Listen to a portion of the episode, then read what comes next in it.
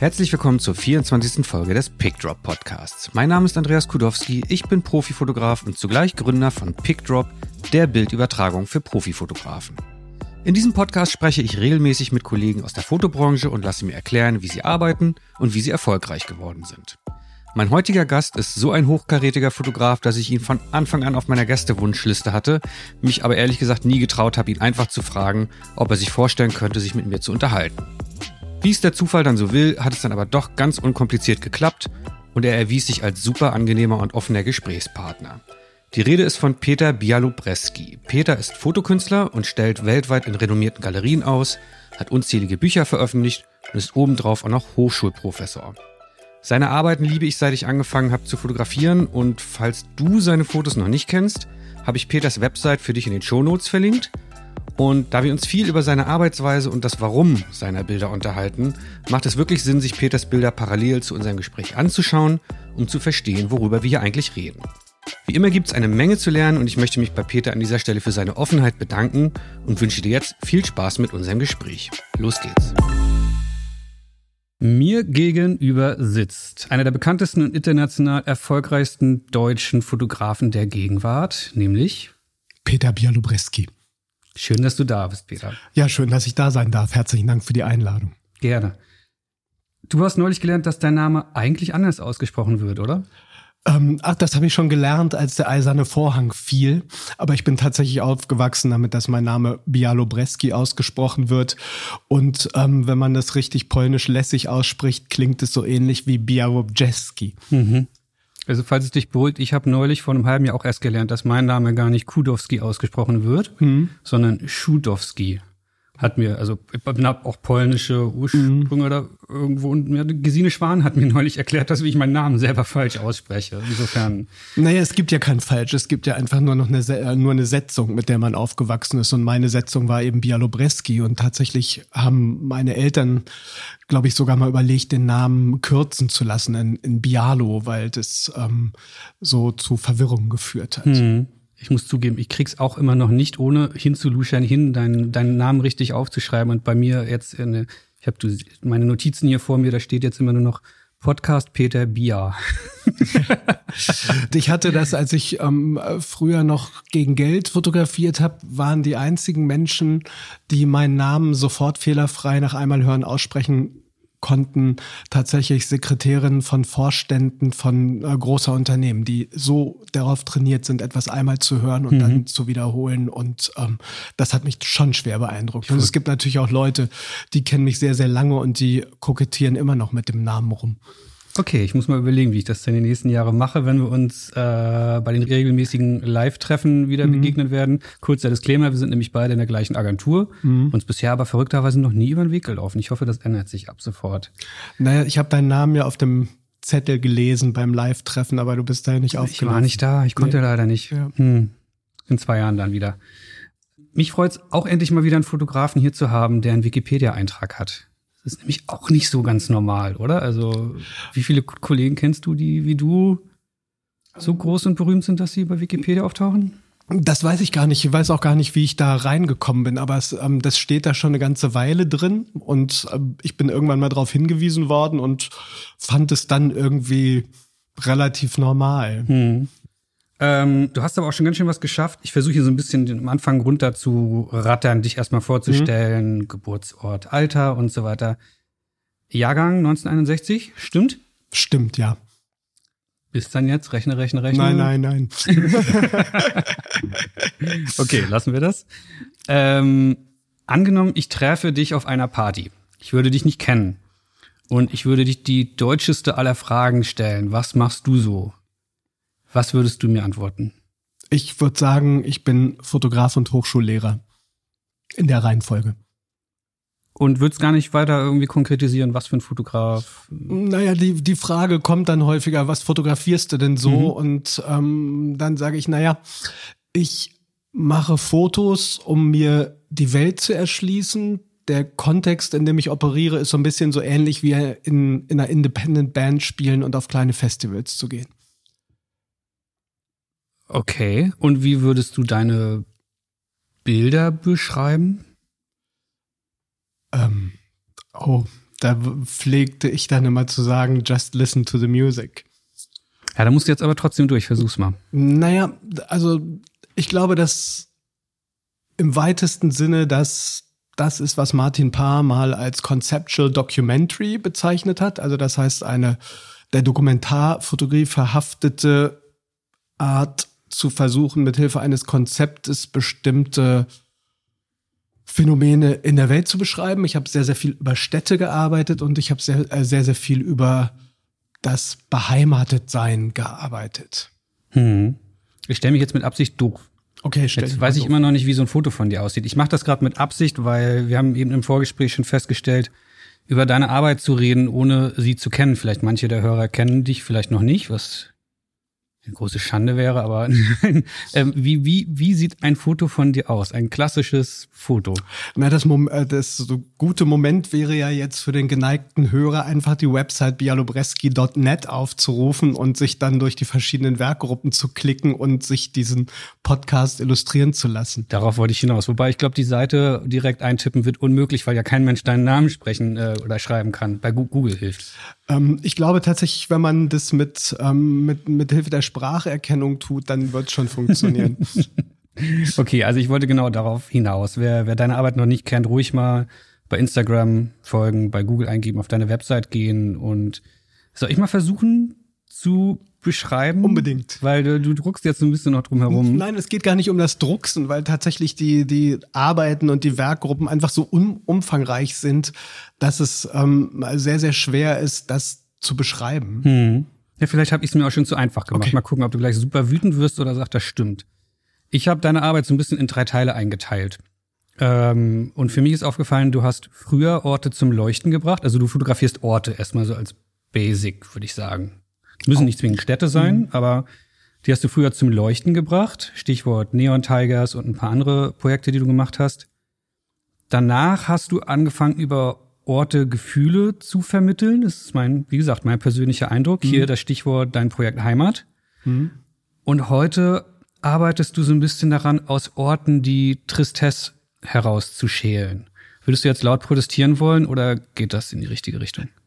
Glaube, das mit der Tristesse ist ähm, tatsächlich zu oberflächlich gesehen. Also, dass die Orte, die ich versuche in diesen Diaries zu beschreiben, die sind doch sehr dem geschuldet, was, dass ich ver versuche tatsächlich eine Identität herauszuarbeiten, während in Neon Tigers tatsächlich eine These war, dass ich ein Phänomen beschrieben habe, nämlich das Phänomen der Megastadt am Beginn des 21. Jahrhunderts und tatsächlich mit Absicht sehr, sehr verzaubert habe auf der einen Seite, also das heißt ästhetisch verlockend, was vorgeschlagen habe, was dann auf den zweiten Blick vielleicht dann doch immer so ein Erschrecken mitgebracht hat. Es ist natürlich so bei Orten wie Wolfsburg, dass ich die tatsächlich versuche zu sezieren. Also es ist so eine Art Analyse. Das schließt eher so bei so Kollegen an wie, wie Renger Patsch, der in den 20er Jahren das Ruhrgebiet fotografiert hat. Und ähm, ich versuche da wirklich so eine Art Fotografie des 19. Jahrhunderts zu machen, die so weit wie möglich vorgibt, neutral zu sein. Hm. Da hast du jetzt das geschafft, was ich eben nicht so richtig kann, weil mir da so das, das äh, Wissen zu fehlt. Du bist gleich wieder thematischer und ich versuche immer noch von außen für jemanden, der deine Bilder nicht kennt, die zu beschreiben, wenn man in eine Galerie geht und einfach davor steht und ähm, die die Wahrnehmung, die selber, die wirklich das, was die Person erstmal wahrnimmt. Das ist ja dann so bei der Wolfsburg Diaries zum Beispiel. Das ist erstmal pure Tristesse trotzdem, oder? Was ankommt, noch bevor man anfängt, drüber nachzudenken? Ich glaube, das ist die Frage äh, tatsächlich, wie man drauf guckt. Und ich glaube, das ist eben, dass die Wolfsburg-Arbeit bezieht sich auf eine Stadt, die ähm, äh, eine ganz bestimmten, eine ganz bestimmte Geschichte hat. Und die Arbeit kann nicht anders sein. Die, die Arbeit ist aber nicht darauf angelegt, ähm, eine Tristesse zu vermitteln. Ich glaube, das ist das Entscheidende. Und mhm. da kommt ja so, ein, so einer meiner Lieblingssätze aus der Kommunikationstheorie. Ich bin verantwortlich für das, was ich sage, aber nicht für das, was du hörst. Mhm. Und eben, ich sage etwas anderes. Ich sage das durchaus differenziert und ähm, das mit Tristesse zu beschreiben, nimmt ja sofort eine Wertung vor. Und ich glaube, das ist eben auch genau das Problem, was ähm, die Fotografie immer noch hat, weil in der Fotografie wird immer gesagt, das ist ja schön oder das ist aber hässlich und so weiter. Weil es, die meisten Leute denken ja immer noch, es geht um das, was da drauf ist. Und ähm, für mich geht es aber darum, wie ich es sehe und wie ich es für mich, wie ich es mir mit Hilfe von Fotografie erschließe, um es möglicherweise besser zu verstehen. Hm. Also du bist, wenn ich jetzt nicht falsch äh, mir notiert habe, du bist ja gebürtiger Wolfsburger. Genau. Und du hast unter anderem diese Arbeit über Wolfsburg gemacht. Ist das so ein bisschen für dich dein Versuch, äh, Heimatliebe doch nochmal an dieser einen Stadt festzumachen? Und, oder, weil du hast in einem anderen Interview, da muss ich jetzt nochmal so nachhaken, hast du schon gesagt, ne, so ein bisschen bisschen fies oder nee, du hast ein anderes Wort benutzt, ein bisschen gemein nee. oder so ist es schon, die Stadt so zu zeigen. Oder? Ja, ich habe mich schon daran gerecht, dass ich da irgendwie mit so einer Stadt aufwachsen musste und nicht mit schönen Altbauten wie ähm, nicht im Prenzlauer in Hamburg. Berg oder ja, Hamburg, das, ja. Also das, das spielt schon natürlich damit rein und ich war eben eingeladen vom Kunstmuseum Wolfsburg da eine Arbeit zu machen und wollte so ein Diary machen.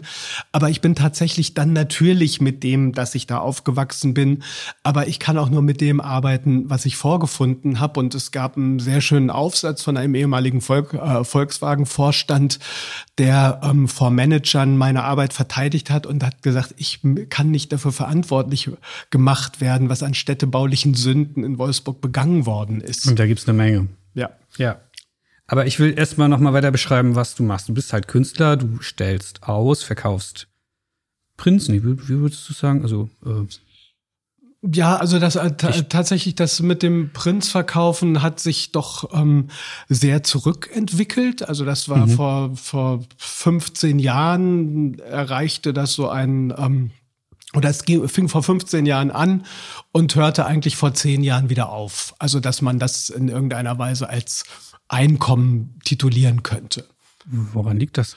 Ähm, also es lag tatsächlich daran, dass ähm, also das ist jetzt so eine These. Es war so, dass ähm, zu dem Zeitpunkt, als ich diese Arbeit Neon Tigers gemacht habe und danach, relativ gleich danach die Heimat, dass die Fotografie, die sich mit der Wirklichkeit beschäftigt, gerade über solche Vertreter wie Andreas Gorski, der kurz vorher seine MoMA-Ausstellung hatte, doch sehr ähm, ins Interesse auch eines Kunstmarkts gerückt worden ist und ähm, im Zuge dessen diese Arbeiten eine bestimmte Aufmerksamkeit erfahren haben. Und dann war eben Neon Tigers auch thematisch eine Arbeit, die so noch nicht da gewesen ist. Und ähm, das war tatsächlich so ein bisschen so ein, so ein kleiner Boom und der hörte dann praktisch auf mit der Finanzkrise. Also ich hatte eine Ausstellung in New York, äh, drei Wochen nachdem die Lehman Bank kollabiert ist in einer Galerie, die sich gerade vergrößert hatte und wir haben kein einziges Bild verkauft. Mm. Das mm. war dann sozusagen der Crash. Ja, also die Zielgruppe ist dann nicht mehr der geneigte äh, Fotoliebhaber irgendwie, äh, der jetzt hier in Berlin wohnt, sondern, also was, was kostet ein Bild von dir? Ich muss mal so direkt fragen. Aber was kostete damals ein Bild von dir? Die, äh, die Preise sind am ähm, variieren, die sind eigentlich so in der Anfangsedition, in der kleineren Größe liegen die immer so zwischen zweieinhalb und äh, bei den Grö die größeren dann ähm, bei 6000 Euro. Hm. Das, wenn das dann läuft, dann Ne? Und die, die man nicht gerade pleite gegangen ist oder so, macht das wahrscheinlich sehr viel Spaß, als Künstler von dem zu leben, was man wirklich leidenschaftlich äh, fotografiert hat, oder? Ja, aber es ist so da, tatsächlich, dass man das ähm, nicht spekulativ sehen kann. Und ich glaube, dass eben die Leute auch ähm, da ein bisschen also immer so ein, so ein äh, so eine falsche Idee haben. Also die gehen dann in eine Galerie und sehen da zwölf Bilder hängen und dann rechnen sie das hoch und dann nehmen sie noch die Auflage, Auflage und, sagen, mhm. das möchte ich auch mal verdienen.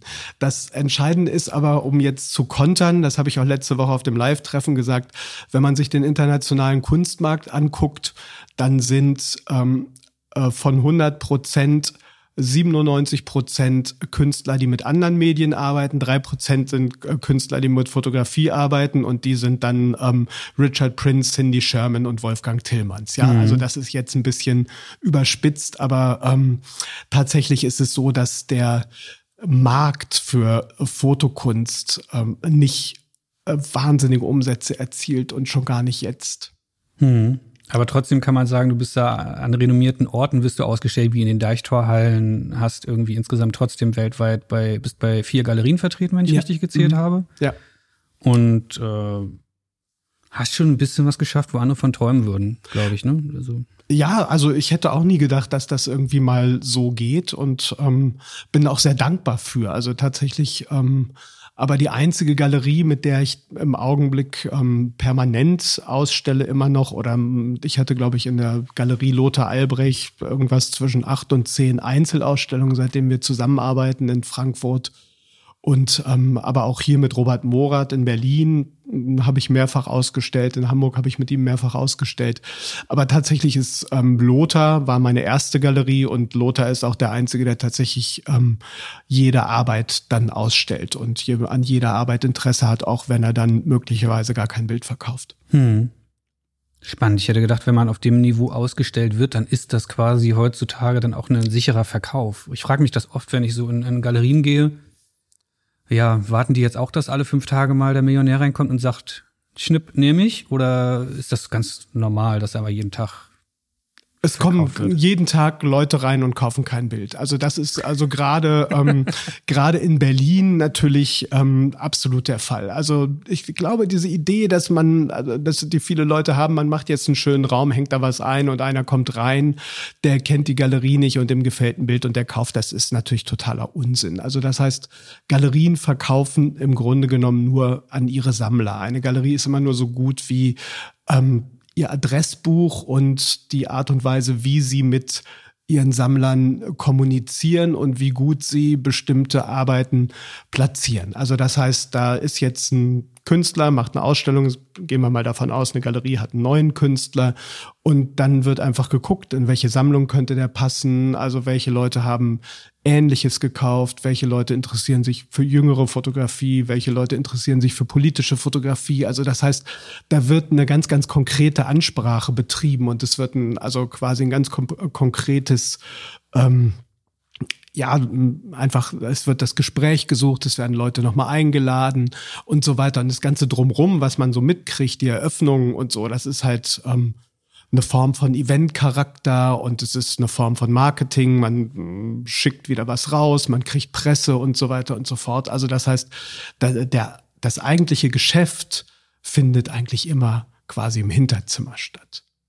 Aber tatsächlich ist der Markt nicht wirklich so entscheidend für das, was ich mache und meine Motivation. Ne? Mhm. Also ja, ja, da, nicht, da, kommen wir ähm, noch drauf. Mhm. Es ist ja aber auch total spannend zu hören, weil was du gerade sagst, so eine, so eine Galerie, wo man jetzt als äh, Nicht-Kunstfotograf oder so das gar nicht versteht, wie das funktioniert, da denkt man ja, okay, die stellen da aus und dann kommen regelmäßig Leute vorbei und der reiche russische Milliardär auf seinem Berlin-Trip äh, kauft dann da zehn Werke von dir und so. Das passiert genauso wenig, wie man als Editorial-Fotograf sich eine Website ins Netz stellt und sagt, ja, jetzt kommen die Bildredakteure und sehen das von sich aus und buchen mich. Genau. Das ist ja genau dasselbe. Genau.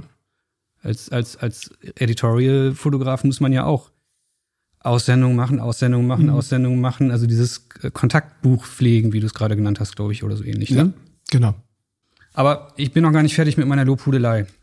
Okay. Also du bist äh, da eben in zig Galerien oder in einer hauptsächlich ausgestellt, noch meinst du. Zwei WordPress Photo Awards gewinnt man auch nicht so nebenher, oder? Sind die auch nicht in Schoß gefallen? Na, also ich habe tatsächlich Glück gehabt, dass die, die Arbeiten waren tatsächlich gut und passten ähm, gut in die Zeit und ähm, waren tatsächlich ungewöhnlich genug, aber ähm, gerade noch so am Rande von WordPress, dass sie geklappt haben. War noch WordPress Photo Award tauglich, obwohl es schon Kunst war quasi. Oder? Genau. Und deswegen das Interessante ist ja, dass also auch die, also erstens habe ich den ersten gar nicht selber eingereicht, den hat Live eingereicht. Mhm. Und zweitens wurde der in einer ganz anderen Kategorie eingereicht als die, die er später gewonnen hat, ähm, wie ich gehört habe. Das geht? Das geht ja. Die Jury kann ähm, Arbeiten quasi in andere Kategorien schieben, die sie für besser als für sie besser geeignet halten. Wenn die Arbeit denn so gut ist, dass die Jury schon der Meinung ist, dass dass sie möglicherweise einen Preis verdient hat, ja. Und hm. sie haben sie dann zu The Arts ähm, hm. bewegt, was eigentlich auch ganz gut geholfen hat, die dann also ein bisschen künstlerischer zu lesen, weil sie war eigentlich künstlerischer gemeint und nicht mehr nicht mehr wirklich journalistisch. Du hast die äh, deinen ersten WordPress Photo Award äh, gekriegt für deine Mega Cities of Asia. Genau. Das war später eigentlich Neon Tigers. Genau. Mhm. Und dann noch mal, wann war das nächste Mal? 2010. 2010 genau. Ja. Für Paradise Now. Genau, eine andere Serie, auf die wir noch zu sprechen kommen. Und weil das alles immer noch nicht genug ist und du immer noch anscheinend nicht genug zu tun hast, bist du auch noch Professor. Genau. Ich bin seit 2002 Professor für Fotografie an der Hochschule für Künste in Bremen. Hm. Und das ist genau der Grund, weswegen du mich hier zittern siehst. Äh, nie eine Uni von innen gesehen und jetzt äh, darf ich mich hier heute mit einem Professor unterhalten. Naja, über Fotografie. Na, wir unterhalten uns ja über meine Arbeit und ähm, wir äh, machen ja keine fototheoretischen Abhandlungen und außerdem unterrichte ich ja Fotografie praktisch und aus der Praktisch, äh, Praxis kommt und ähm, auf meinen Erfahrungen basierend. Also ich bin jetzt da auch nicht ein unheimlich Fotointellektueller. Puh. Dann fangen wir doch mal ganz simpel an. Wieso bist du Fotograf geworden? Ähm, weil ich Bilder mochte. Gut, nächste Frage. Nein, äh, erzähl mir. Ja, tatsächlich ist ähm, so, dass ähm, mein Verhältnis zur Fotografie war immer ein bisschen dadurch gestört, weil ich bin ja in den 60er Jahren geboren, was du ja leider schon verraten hast. Sorry. Und ähm, äh, mein Vater hat relativ viel fotografiert und der konnte die Belichtung schätzen. Also der hatte zwar ein Belichtungsmesser, aber dann immer so, der, ne, der hatte eine Kamera ohne Belichtungsmesser, hat auf Diafilm fotografiert in den Ferien und konnte das immer schätzen. Und ich dachte, das wäre Fotografie können. Und da hatte ich natürlich keine Ahnung von, wie man irgendwie sowas macht. Klar, wenn die Sonne lacht, Blende 8. Mhm. Und ähm, ich mochte aber immer Bilder. Ich kann mich erinnern, dass ich ähm, Friseurbesuche und Zahnarztbesuche nur deshalb erträglich fand, weil man da Illustrierte wie den Stern blättern konnte und da so ein paar Reportagen drin gesehen habe, die ich dann einfach faszinierend fand, wie sie ähm, Welt vermittelt hatten. Aber ich hatte das nie für mich in Betracht gezogen. Also ich komme eben aus einer kleinen Stadt, aus einer einfachen Familie und so weiter. Und ähm, für mich war all das, was irgendwie mit Kunst zu tun hat oder sowas ganz weit weg. Ich war in Musik schlecht, in der, in der Schule in Kunst schlecht, ich war in Sport schlecht, all das. Ne? Und, Klingt nach ähm, der klassischen Künstlerkarriere. Ja, ich war eigentlich in allem schlecht. Ja, aber trotzdem musst du ja nach der Schule irgendwie da den nächsten Schritt gemacht haben. Ja, ich habe aber unheimlich lange gebraucht. Also deswegen bin ich jetzt ähm, schon wahnsinnig alt, weil ich habe tatsächlich dann erstmal so ähm, sehr viel rumgehangen. Ich habe ein bisschen Politik studiert und Soziologie, bin Taxi gefahren und hatte aber im Zivildienst ähm, die Aufgabe, eine Dunkelkammer einzurichten, weil ich habe Zivildienst in der kirchlichen Jugendarbeit gemacht und dort hat mir auch einer gezeigt, wie man mit der Dunkelkammer umgeht. Und dann habe ich mir selber eine eingerichtet und in einem Dorf, wo ich in der WG wohnte, ein bisschen fotografiert und kam dann über jemanden, der bei der Zeitung volontierte, bei der Wolfsburger Allgemeinen Zeitung, dazu manchmal für die Zeitung zu fotografieren und da später ein Volontariat zu machen. Das war eigentlich der Beginn meiner Karriere. Reingerutscht. Genau. Hm. Und du musst dir aber dann trotzdem währenddessen schon eine weitere Leidenschaft entwickelt haben, weil ich meine, man geht nicht einfach mal so an die Volkwang-Schule in Essen das ist ein Schritt, den man sich vorher überlegt, oder? Ja, das und zwar das kam tatsächlich durch ähm, eine unglaubliche Erkenntnis, weil ich habe am Ende meines Volontariats dann ein eine zehnmonatige Asienreise gemacht und habe da natürlich auch fotografiert, weil ich dachte ja, ich sei Fotograf. Als ich zurückkam, merkte ich aber, dass die Bilder, die ich da gemacht hatte, überhaupt nichts mit dem zu tun gehabt hatten, was ich da erlebt hatte. Also das heißt, diese Bilder sahen aus, wie ich dachte, dass Bilder aussehen müssten, die man macht, wenn man als Fotograf nach Asien fährt. Mhm. Aber nicht die Bilder, die ich gemacht habe. Und man hat mir dann nach meiner Rückkehr diesen Job wieder angeboten, als Redakteur bei der Zeitung weiter zu fotografieren. Ich habe das dann aber abgelehnt, ohne zu wissen, was ich genau machen will, weil ich dachte, nee, die Welt ist irgendwie größer geworden, ich will was anderes. Hm, also diese Sinnreise nach, das war dann Indien, Indienreise 1986, oder? Das war 86, ja. 87 und waren zehn Monate Asien. Also es war Indien, China, ah, Indonesien, ja. mhm. also das ganze Programm. Also dieses Klischee des äh, Merken, da gibt's noch mehr auf der Welt, hat auf dich voll zugetroffen.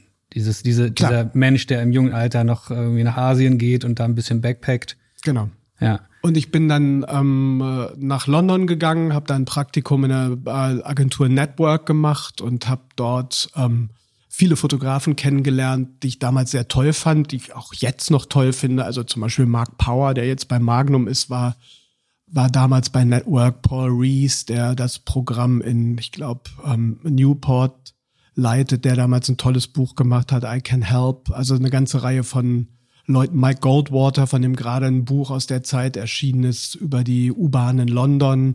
Also da gab's ähm, tolle Leute, die ich kennengelernt habe. Auch das Magnum-Büro war gleich nebenan. Ich habe hm. manchmal auch so in den Semesterferien dann später Jobs gemacht, wo ich im Magnum-Büro Bilder dupliziert habe. Damals wurde alles noch mit Dubs gemacht und ähm, ja, ich habe auch gemerkt, dass die Welt, also über diese Londoner Zeit gemerkt, dass die Welt auch größer ist als Deutschland. Und als die Lokalzeitung in Wolfsburg, hat. oder? Ja, ja, genau. Ja, ja. Naja, und nach London, es war tatsächlich so, dass ich im Rahmen meiner ähm, Ausbildung bei der Zeitung auch ähm, so Fortbildungen gemacht habe und es gab damals noch, das wird jetzt gerade abgewickelt, leider das Haus Busch, eine gewerkschaftseigene Weiterbildungseinrichtung für Journalisten in Hagen oder ich weiß gar nicht, ob es gewerkschaftseigen war. Jedenfalls war das so bildungsurlaubsmäßig finanziert. Und da hatte ähm, Tim Rautert auch noch bevor er Professor in Leipzig wurde, also wir reden über die 80er Jahre, über seine Arbeit berichtet und sein Studium an der Volkwang-Schule und ähm, beschrieben, wie sie da hatten arbeiten müssen und auch einen großen Barit-Print mitgebracht, wo man wirklich jedes Detail sah. Er erzählte von Otto Steinert und so. Und das fand ich faszinierend, also diese Art, sich mit, mit Fotografie zu beschäftigen. Und da habe ich schon so eine mentale Notiz gemacht. Als ich dann nach London zurück nach Deutschland kam, war eigentlich klar, dass ich zwar Fotograf war, aber nicht verstanden habe, was das eigentlich ist. Und deswegen ähm, wollte ich nochmal studieren. Ich habe mir dann verschiedene Hochschulen angeguckt. Ich habe die Aufnahmeprüfung in Bielefeld gemacht, die galt auch für Dortmund, die habe ich bestanden. Aber Essen hat mich mehr interessiert und ich habe das Glück gehabt, dass sie mich in Essen genommen haben. Das äh, war auch, glaube ich, zu einem Zeitpunkt, wo in Essen zu studieren einen ganz, glaube ich, großen Einfluss gehabt hat, wie man fotografiert, oder? Ja, also das heißt, ich hatte tatsächlich das Glück, zu einer Zeit nach Essen zu kommen, wo äh, da Sachen besprochen, diskutiert worden sind und zwar im Wesentlichen unter den Studierenden, gar nicht mal so sehr durch die Professoren, weil es gab einfach Einflüsse von außen. Es gab noch die Zeit, bevor Angela Neuke berufen wurde, ähm, hat Michael Schmidt dort Seminare gemacht. Es gab Leute, die sehr früh beeinflusst waren von der amerikanischen Farbfotografie. Und ähm, da waren so Antagonismen. Also meine Professorin Inge Oswald, die sehr von einem emotional-analytischen Ansatz kam und ein sehr breites, sagen wir mal, Duldungsspektrum hatten. Dann gab es Angela Neuke, die sehr eng war, aber trotzdem eben in, in ihrer Art zu arbeiten und in dem, was sie von den Studenten wollte, sehr, sehr innovativ. Und ähm, wir trafen uns eigentlich immer alle im Farblabor. Wir haben, konnten damals in Essen schon 1,20 Meter breite Farbabzüge von Hand machen. Hm. Und ähm, dort haben eigentlich die Studierenden untereinander arbeiten, äh, diskutiert und man war eigentlich mittendrin in so einer fotografischen Avantgarde, die man damals gar nicht so wahrgenommen hat. Also die Leute haben halt studiert, was gemacht aber sie haben das mit einer ganz großen Ernsthaftigkeit betrieben. Hm. Ist dieser, dieses kleine Detail, was du gerade nebenbei genannt hast, dass ihr damals schon 1,20 Meter große Farbabzüge machen konntet, äh, These, die jetzt ich mal in den Raum werfe, hat das was damit zu tun, dass Fotografen von dieser Schule heute für ihren Gigantismus in der Printgröße teilweise berühmt sind? Also Stichwort Gurski äh, na, Gorski, hat, Gorski hat ja in ähm, Düsseldorf studiert. Ja, der, war, war er nicht auch in Essen? Äh, Gorski war ähm, nur ganz kurz in Essen. Er war ähm, in, ich glaube, der war in den ganz frühen 80er Jahren oder sogar in den späten 70er Jahren im Grundstudium mal ganz kurz da. Mhm. Der ging dann aber nach Düsseldorf. Da gab es aber tatsächlich das ähm, Farblabor in der Form noch nicht. Aber Größe hat ja, also etwas groß printen zu können, hat ja auch Einfluss darauf, wie man es druckt. Also wenn, wenn ich in der Lage bin, ein äh, wie man es fotografiert, wollte ich sagen, ein Bild groß zu machen hinterher, dann geht man vielleicht auch mal noch mal während des Fotografierens zwei Schritte zurück, weil man weiß, diese kleine Person im Bild hinterher, die ist dann nicht ähm, ja. heute würde ich sagen, die ist dann nicht drei Pixel groß, damals waren es keine Pixel, die ist dann halt schon immer noch auf dem Bild fünf Zentimeter groß oder so und, und, mhm. und man diese Jetzt merkst du, mir fehlt so ein bisschen der äh, theoretische Ansatz. Du grinst schon muss man, ne? nee, man genau. muss keinen theoretischen Ansatz haben. Nein, es ist tatsächlich so, natürlich ist, hat es einen Einfluss drauf, wenn man ähm, weiß, dass man größer arbeiten kann. Auch als ich ähm, mit Neon Tigers angefangen oder äh, hab, oder auch schon bei Holy, ähm, da war mir klar, dass also tatsächlich, ich habe noch analoge Prints von, von Holy selbst gemacht auf dieser großen 1,26 breiten Maschine, also mhm. 1,26 mal 1,60 und ähm, das ist schon natürlich ein, eine andere Art, dann damit umzugehen, ja. Aber auch nicht wissen, dass es irgendwann dafür einen Raum geben wird, der das ausstellen wird. Aber man weiß schon, dass das jetzt nicht ähm, jetzt einfach klein ist. Also so ein Minimumformat war schon mal immer 30, 40 für die Schachtel. Ne? Hm. Jetzt hast du dort studiert, also ich sag mal, mit deiner Ausbildung warst du so Anfang der 90er fertig, 93. Genau, ich habe 93 Abschluss gemacht. Genau. Der große, große Durchbruch mit Neon Tigers kam aber 2004. Genau. Was hast du zwischendurch gemacht? Naja, ich habe das Glück gehabt, dass ähm, ich habe ja 93 Abschluss gemacht mit einer Arbeit über England, die heißt Give My Regards to Elizabeth.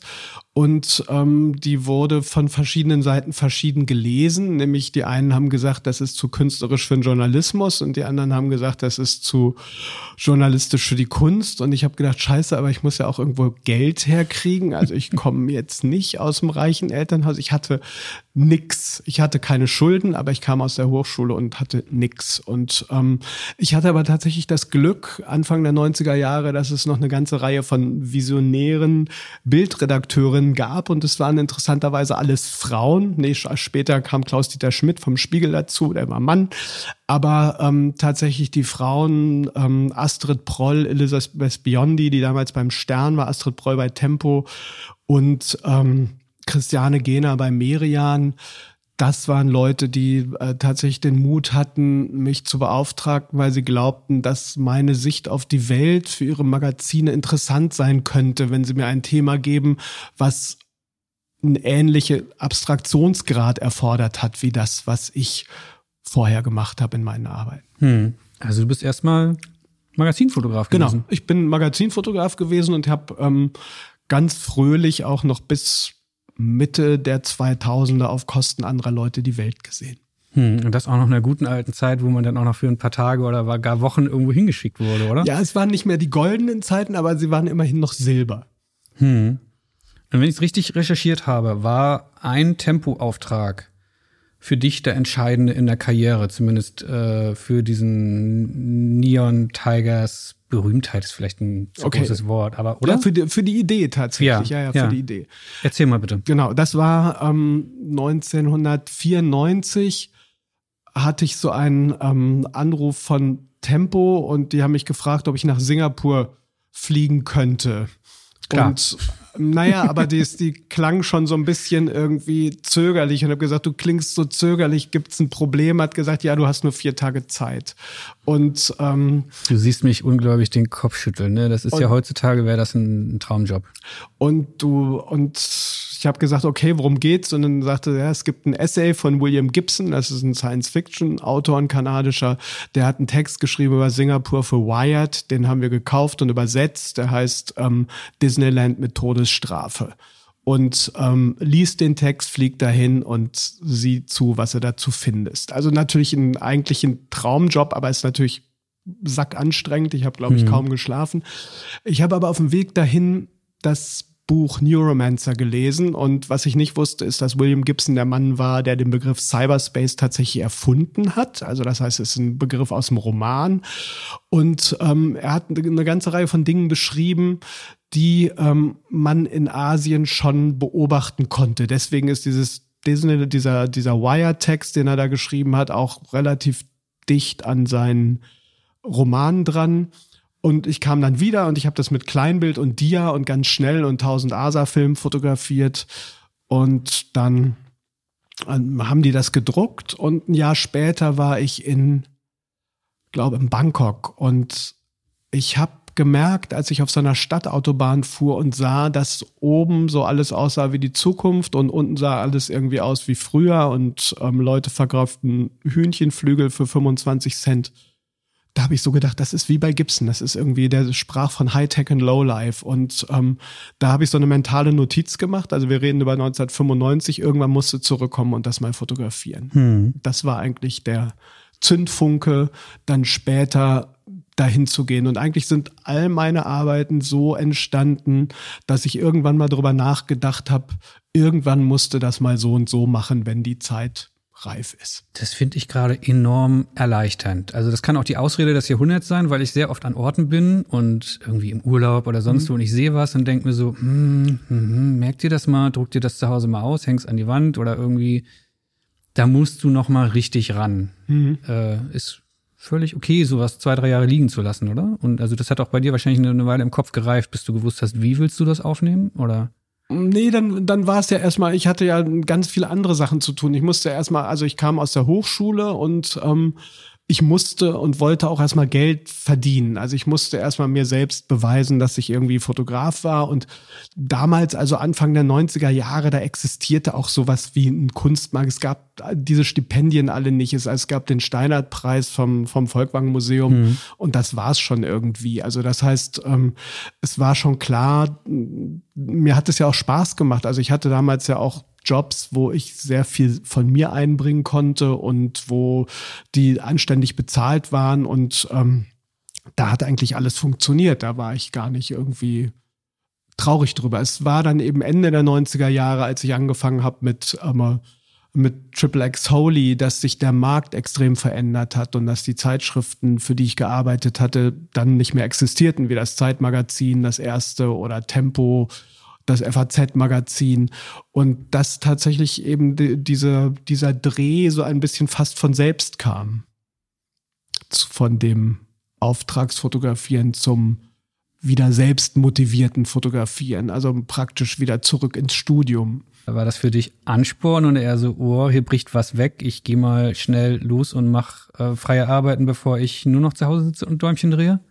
Nee, also es war einfach so, dass, ähm, dass ich da wirklich nie so drüber nachgedacht habe. Es war mir tatsächlich immer, wenn ich eine Idee habe, was zu fotografieren, dann ist mir das so sehr vom in, ein inneres Bedürfnis, dass nichts davon spekulativ ist. Also ich glaube auch nicht daran, wo ich das, ich denke nicht dran, wo ich es dann platzieren kann und so. Da denke ich dann hinterher drüber nach, mhm. aber nicht ähm, während ich das mache. Also erstmal muss ich mir selbst beweisen, also zumindest die ersten Sachen, also Neon Tigers, ähm, äh, Triple X Holy und auch die Heimat, die waren so sehr kohärent in dem, was sie sein sollten, dass ich mir erstmal selbst beweisen musste, dass ich das konnte. Also es ging gar nicht darum, dass das irgendwo zu platzieren, sondern es war wirklich so ein, so wie ein Hochspringer denkt, heute springe ich 220, ja. Also das ist total spannend, weil das, was, was ich total bewundere an deiner Arbeit, äh, diese Gleichmäßigkeit, ein Foto von dir erkennt man sofort.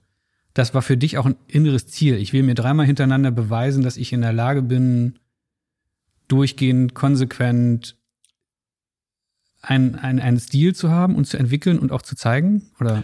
Naja, jetzt würde ich dir den, jetzt hau ich dir den, den Stil wieder um die Ohren, den hau ich immer allen um die Ohren, mhm. weil ich genau diese Klischees, dass Fotografen größeres Auge brauchen und dass es sowas gibt wie ein Stil, sind tatsächlich ähm, eher Begriffe, die äh, populistisch sind oder, oder dem Mainstream geschuldet. Wenn man das durchdenkt, geht es darum, tatsächlich eine, ähm, eine ästhetische Kohärenz zu erreichen. Und wenn man sich jetzt mal die Themenbücher der großen Kollegen anguckt, sei es aus dem Journalismus wie Mina Marta oder ähm, Pittsburgh von Gene Smith oder ähm, Salgados Goldminen, Leute, dann, dann haben sie alle ähm, eine ästhetische Kohärenz. Das kann, kann man natürlich gerne als Stil bezeichnen, aber das geht tatsächlich zurück ein bisschen auf meine Ausbildung auch in Essen. Da gab es einen Mann, Manfred Schmalriede, den ich immer noch sehr verehre, mit dem ich mittlerweile befreundet bin, der hat bei uns Theorie unterrichtet und der hat immer gesagt, man muss Bilder mit Bildern bestätigen oder belegen. Also das heißt, ein Bild zu machen, gute, guten Schuss kriegt man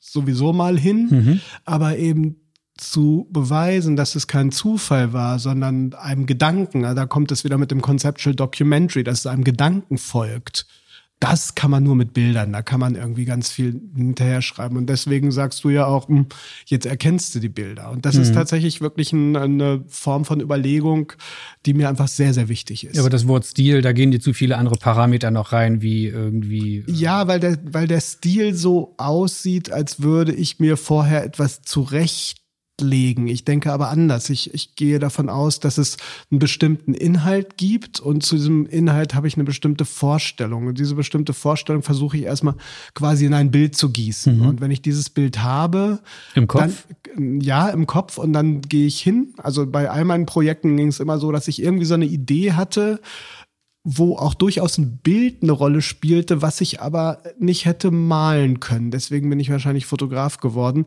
Und ich musste dann so zehn Tage losgehen, um ein Bild zu finden, was dieser Idee entspricht. Und wenn ich das hab, muss ich andere Bilder finden, um das zu bestätigen. Und wenn ich das kann, dann weiß ich, dann kann ein Projekt draus werden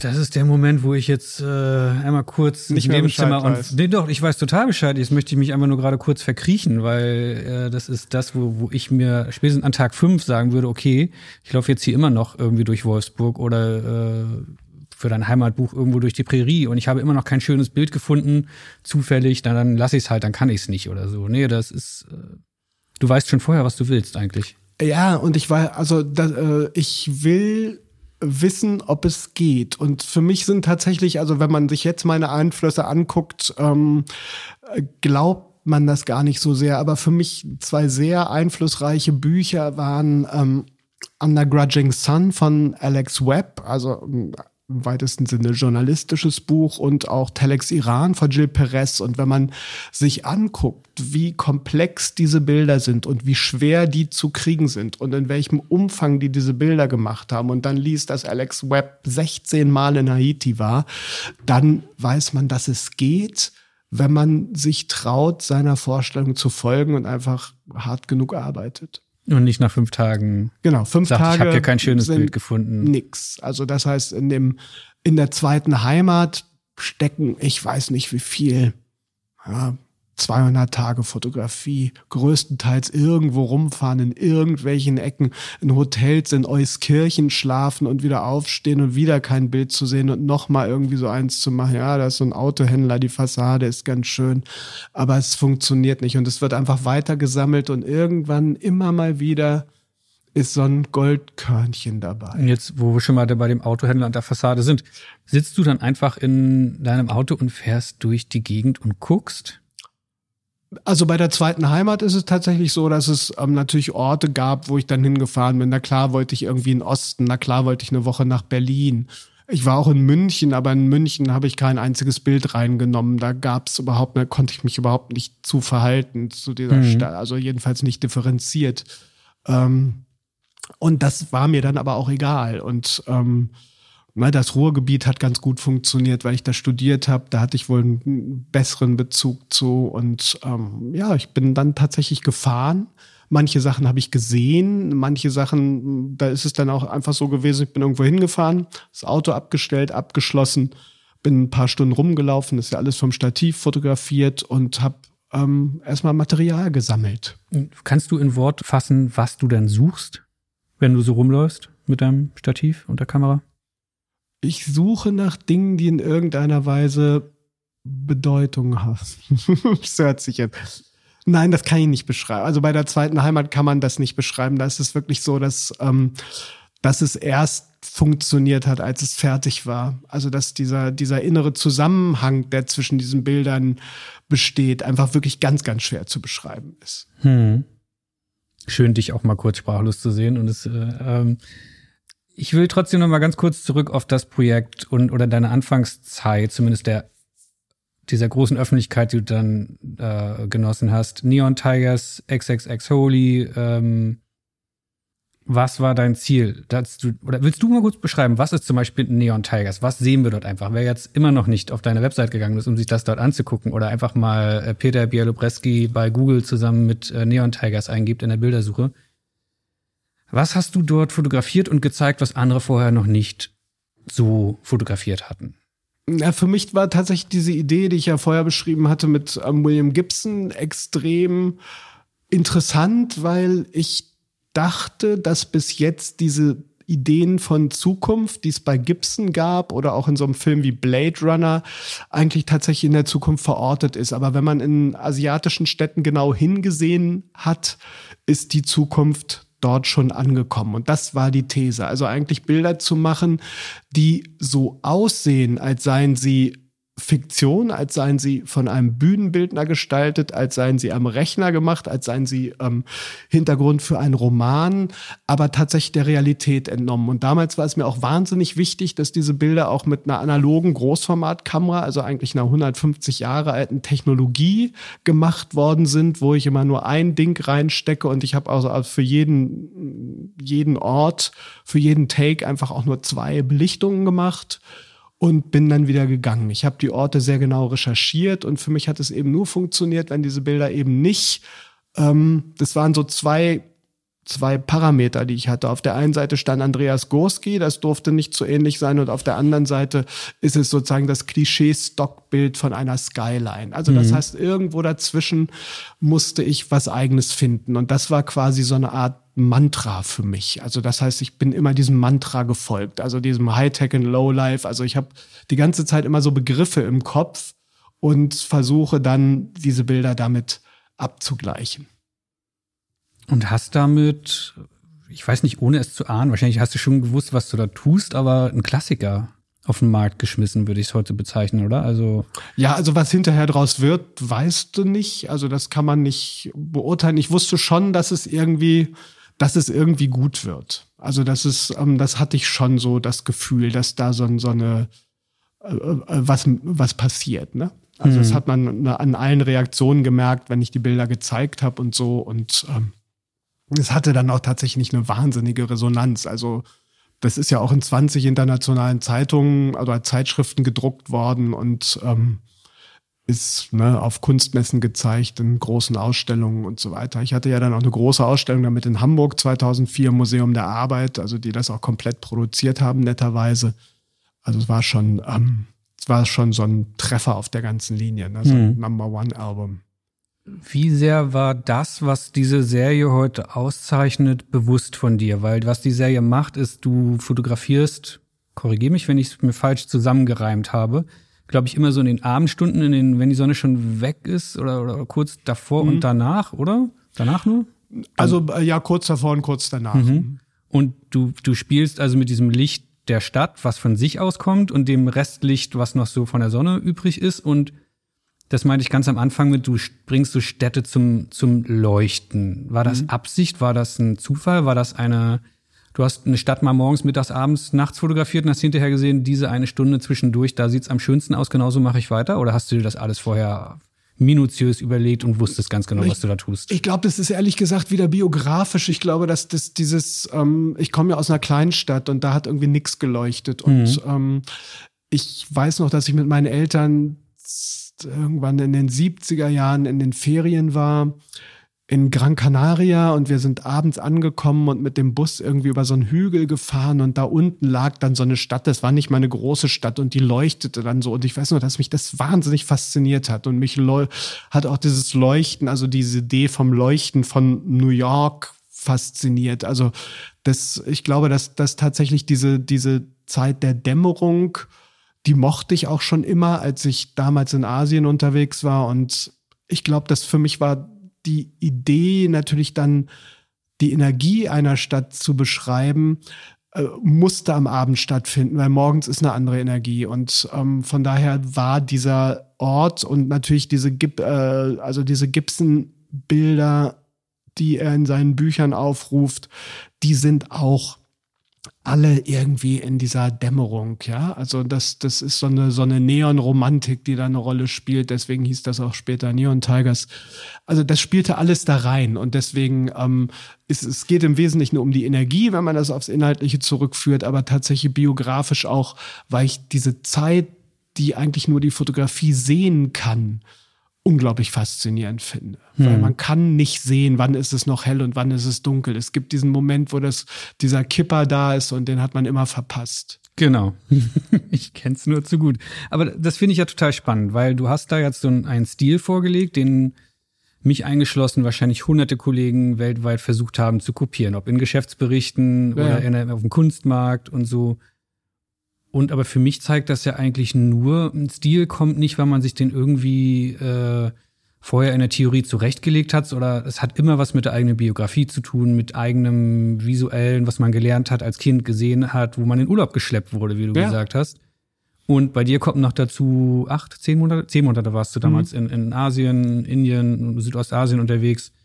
Ähm, Wäre das alles nicht passiert, wärst du nicht als Kind genau. da hättest du nicht auf diese Stadt runtergeguckt, wärst du nicht aus Lust und Laune irgendwie zehn Monate durch Südostasien gereist, dann würde es diese Serie so wahrscheinlich heute gar nicht geben, oder? Ganz oder du genau. würdest die anders fotografiert haben, tagsüber oder so. Also, ja. Oder gar nicht. Oder gar nicht. Ja. ja.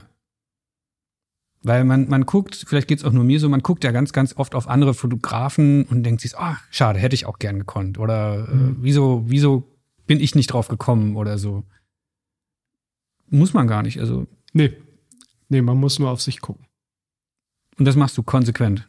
Immer. Ja, also natürlich gucke ich, was um mich rum vor sich geht und ordne das ein, ob das jetzt irgendwie was für mich ist, ob ich das interessant finde oder ob ich das nicht so interessant finde. Und natürlich gehöre ich auch einer Generation an, die in einer bestimmten Form der Fotografie verhaftet ist. Das ähm, gebe ich gerne zu. Aber ähm, dieses wäre ich irgendwie selbst gern drauf gekommen, habe ich eigentlich nicht, weil ich immer so mein Gefühl habe für die, die Dinge, die ähm, mir gerade so in den Sinn kommen. Und jetzt denke ich auch, dass zum Beispiel diese Diaries, die ich jetzt mache, die werden wahrscheinlich am langen Ende, also was, was das kulturelle Gedächtnis angeht, wichtiger sein als die Neon Tigers. Also die Neon Tigers sind natürlich für die Fotografenszene so ein Ding, okay, das ist einmal so ein, so ein Highlight, aber die ähm, Diaries, wenn ich tatsächlich irgendwie 30 Diaries von 30 Städten zu Beginn des ähm, 21. Jahrhunderts schaffe, ist es ein Dokument, was so keiner fotografiert hat. Ne? Und es, es hat auch eine ästhetische Kohärenz es ist nicht spektakulär, es ist viel weniger spektakulär, aber ähm, es wird ähm, archivarisch ein unglaubliches, äh, unglaublich wertvolles Dokument werden. Du hast gerade wirklich 30 mhm. gesagt, ja. Also ich habe auf deiner Website bisher acht gezählt oder so. Ja. Das, also wir, wir erzählen immer ganz viel um Dinge, die wir gar nicht wirklich äh, äh, eingeleitet haben hier. Also du fotografierst aktuell an Diaries. Da gibt's Wolfsburg Diaries, irgendwie äh, äh, hilf mir mal weiter, die ganzen, die ganzen anderen Städte. Kairo ist, glaube ich, dabei. Kairo, Beirut. Genau. Und so weiter. Es gibt jetzt mittlerweile ähm, zehn gedruckte, neun sind erschienen, also neun sind jetzt tatsächlich publiziert und zu kaufen. Das zehnte erscheint im Frühjahr, das ist schon gedruckt, das ist Osaka. Und zehn weitere sind schon fotografiert, also sie liegen quasi auf Halde. Bist du wahnsinnig? Und ähm, jetzt. wann, wann, wann machst du das alles? Naja, die fotografiere ich ja dann immer nur in ähm, meistens in einer Woche. Mhm. Und ähm, das kriegt man ganz gut hin. Also dieses Jahr habe ich, glaube ich, vier gemacht oder fünf. Also Städte fotografiert. Mhm. Da kannst du dann aber nicht mehr nur noch in der Dämmerung fotografieren. Das ist ja das, was mir auch so ein bisschen aufgefallen ist. Der Stil hat sich schon auch verändert? Zwangsweise, weil du da mehr, mehr Bilder in weniger Zeit machen wolltest oder weil das ist das ein bewusster Schritt gewesen? Ich will Nein, die Städte. Ich will, will tatsächlich auch die, die Städte mehr, ähm, also die, ich gehe nicht mehr so weit in die Dämmerung, weil ich das nicht mehr so spektakulär haben möchte und ähm, weil, wie du gesagt hast, das auch schon so viele Leute wiederholt haben und ich möchte tatsächlich eher so eine Fotografie machen wie im 19. Jahrhundert, aber mit Mitteln des 21. Jahrhunderts, dass ich jetzt über die Digitaltechnik die Möglichkeit habe, habe, eigentlich Straßenfotografie zu betreiben mit Standpunkt. Also das heißt, ich arbeite immer mit Stativ, ich arbeite immer mit Shift, ich suche mir immer den Standpunkt aus, aber ich recherchiere die Orte nicht mehr vorher, sondern ich laufe tatsächlich rum, aber auch immer morgens eine Stunde vor, eine halbe Stunde vor Sonnenaufgang und eine halbe Stunde nach Sonnenaufgang und abends das Gleiche. Und ähm, in diesen beiden Stunden laufe ich rum und fotografiere eigentlich wie eine Maschine, wie so ein Scanner. Also das heißt, ich sammle Material und ähm, mache mich dann hinterher an die Auswertung. Du hättest auch ein guter Kunstsammler werden können, wahrscheinlich, oder? Nee, ich will gar nicht so viel Zeug haben. Also dieses Digitale ist schon ganz gut. Die Diaries sind ja dein aktuellster Teil. Ich würde gerne noch mal zur Heimat kommen. Du hast mit Neon Tigers da so unglaublich vorgelegt, äh, weltberühmt geworden und so weiter und so fort, nenne ich es jetzt mal. Äh, Und dann kommt so ein Bruch, der mich aber damals genauso umgeschmissen hat wie Neon Tigers. Ich weiß noch bis heute, äh, wie ich in Köln in einer, ich glaube, Schadenbuchhandlung oder so stand und Neon Tigers in der Hand gehabt habe. Hm. Und kurz darauf stehe ich in derselben Buchhandlung und habe Heimat in der Hand und konnte mir nicht vorstellen, wie. Also meine Frage war immer, wie zur Hölle macht der das? Und inzwischen frage ich mich eher, warum macht er das? Warum legt dieser Mann einmal diese brachial leuchtenden Städte da so hin und danach sagt er, jo, cut, äh, jetzt beschäftige ich mich mit Deutschland und mache hier diese ruhigen Caspar David Friedrich mäßigen Bilder. Na, es war genau, genauso diese Idee, ähm, die Frage, ob ich es kann. Also das, das war wirklich wieder, ich wollte mir selbst beweisen, dass es geht. Und es waren so ein paar Sachen, die eine Rolle spielten. Das, also ästhetisch am Anfang des 21. Jahrhunderts war alles so ein bisschen so wirklich sehr zurückgenommen und sehr die deutsche Fotografie hatte so über ähm, Econy und Brand 1, es war so viel, diese ganzen Startups wurden alle so mit Pappkartons fotografiert, es war so eine so eine gewisse gewollte ästhetische Nachlässigkeit, die so eine Berechtigung hatte und ich habe immer gedacht, wo bleibt eigentlich die Schönheit? Und ich habe gedacht, wo, wie, wie ist das eigentlich mit der Malerei gewesen? Und wie geht das jetzt dem was entgegenzusetzen, was auf der einen Seite schön ist, aber nicht dumm, was keine Postkarte ist, sondern klug. Und habe mich dann eben ein bisschen mit der Malerei beschäftigt. Ich mochte sowieso schon immer den Caspar David Friedrich und die romantischen Maler, aber auch die flämischen. Und dann habe ich es genauso gemacht und habe gedacht, okay, ich mache es mir aber jetzt richtig schwer. Ich nehme auch eine Großformatkamera, um das Detail zu haben, nehme ein Stativ und gehe irgendwie an Orte, wo ich denke, wo sich irgendwas, wo ich irgendwas finden könnte, was in der Form funktioniert. Und dann habe ich es genauso gemacht wie Neon Tigers. Und für mich ist das kein, absolut kein Unterschied, weil mir geht es nicht darum, was da drauf ist, sondern warum es da drauf ist und was es sagt. Und genau, deswegen wird es für Leute, die, die gar nicht aus der Richtung ticken, dann besonders und können sich das nicht erklären. Also ich zumindest nicht. Ähm, ich weiß noch, wie ich dieses Buch gesehen habe und eine Frage, die ich mir damals gestellt habe, die darf ich dich heute endlich direkt fragen. Okay. Das ist doch alles gefotoshoppt. Nee, das ist alles analog. Also auch ja. das waren alles analoge Prints ja. und ähm, also analoge Abzüge und so weiter. Das Einzige, was daran digital ist, war die Lito zum Druck des Buches. Weil wenn man jetzt als Hörer äh, Peter Bielobreski Heimat wieder in die Google-Bildersuche eingibt oder auf deiner Webseite sich eben anschaut, man sieht dort Motive, wo man, also da, da sind Figuren in Konstellationen zueinander, bewegen sich auf dem Bild, wo man denkt, das, das geht doch gar nicht. Wie lange hast du an einem Berg gestanden, um Skifahrer äh, so zu fotografieren oder Leute, die im Schnee herumlaufen, glaube ich zum Beispiel? Dass das, also es wirkt immer wie, wie komponiert, wie, wie du sagtest, wie ein Maler irgendwie sich eine, eine, eine Szene ausdenkt. Ist das Glück oder ist das wieder die zehn Tage dort stehen und auf den richtigen Moment warten? Ähm, es ist eher so dieses ähm, zu wissen, also da kommt wieder der Alex Webb rein. Wenn man sich seine Bilder aus Undergrudging Sun anguckt, dann denkt man, das ist alles überhaupt nicht möglich, dass das geht. Und ähm, für mich war es eben tatsächlich so, zu wissen, es ist möglich, wenn ich nur lange genug stehe. Also das heißt, diese Übung, diese ersten zehn Tage, finde ich Bilder, die mich auf diesen Weg bringen.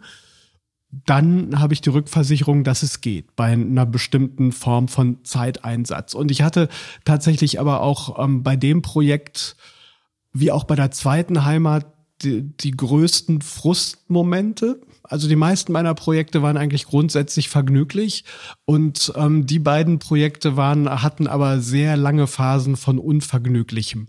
Und ähm, dieses immer am richtigen Ort zu sein und dann zu warten, bis eigentlich sich die richtige Szenerie entwickelt. Also meistens ist es so, dass ich stelle mich dahin und sehe das Potenzial für ein Bild, dann sind aber vielleicht nicht die richtigen Figuren da und dann stelle ich mich dahin und warte mal eine Stunde und dann habe ich Glück und meistens habe ich natürlich kein Glück, sondern in neun von zehn Fällen packe ich wieder ein und bin ganz frustriert und fahre wirklich ja ja klar und fahre in irgendein schlechtes Hotel Und ich habe das ja alles selbst finanziert. Also ich habe dann auch mhm. mal für 50 Euro die Nacht geschlafen und es hat auch nicht immer gut gerochen. Und so ein Bulli wäre vielleicht mal was für dich gewesen für diese nee, Projekte, oder? Nee, das ist meins nicht. Nee, der Bulli okay. ist es nicht. Nee, da bin ich nicht. Ich muss dann schon irgendwo hingehen, duschen und zum Frühstück gehen. Also das ist. Ähm, und, und mal auftanken zwischendurch. Aber ja, ja. Also da bin ich dann tatsächlich Snob. Also das ähm, äh, Zelten und Fotografieren, das geht gar nicht. aber was ich jetzt spannend finde, diese ganzen, na, Fehler würde ich ja nicht sagen. Es ist ja es ist ja Teil der Arbeit, aber die, die ganze Mühe, die hinter solchen Bildern steckt, die kriegt keiner mit. Man steht davor, fragt sich, wie hat der dort diese 20 Personen gleichzeitig auf dem Bild hingekriegt? Und in Wirklichkeit bist du zehnmal dahin gefahren, wusstest, diese eine Hügel, diese Schneekoppel, was auch immer, und diese zehn Leute, die da rumlaufen, die, so stelle ich mir das vor. Ich warte einfach so lange, bis das passiert?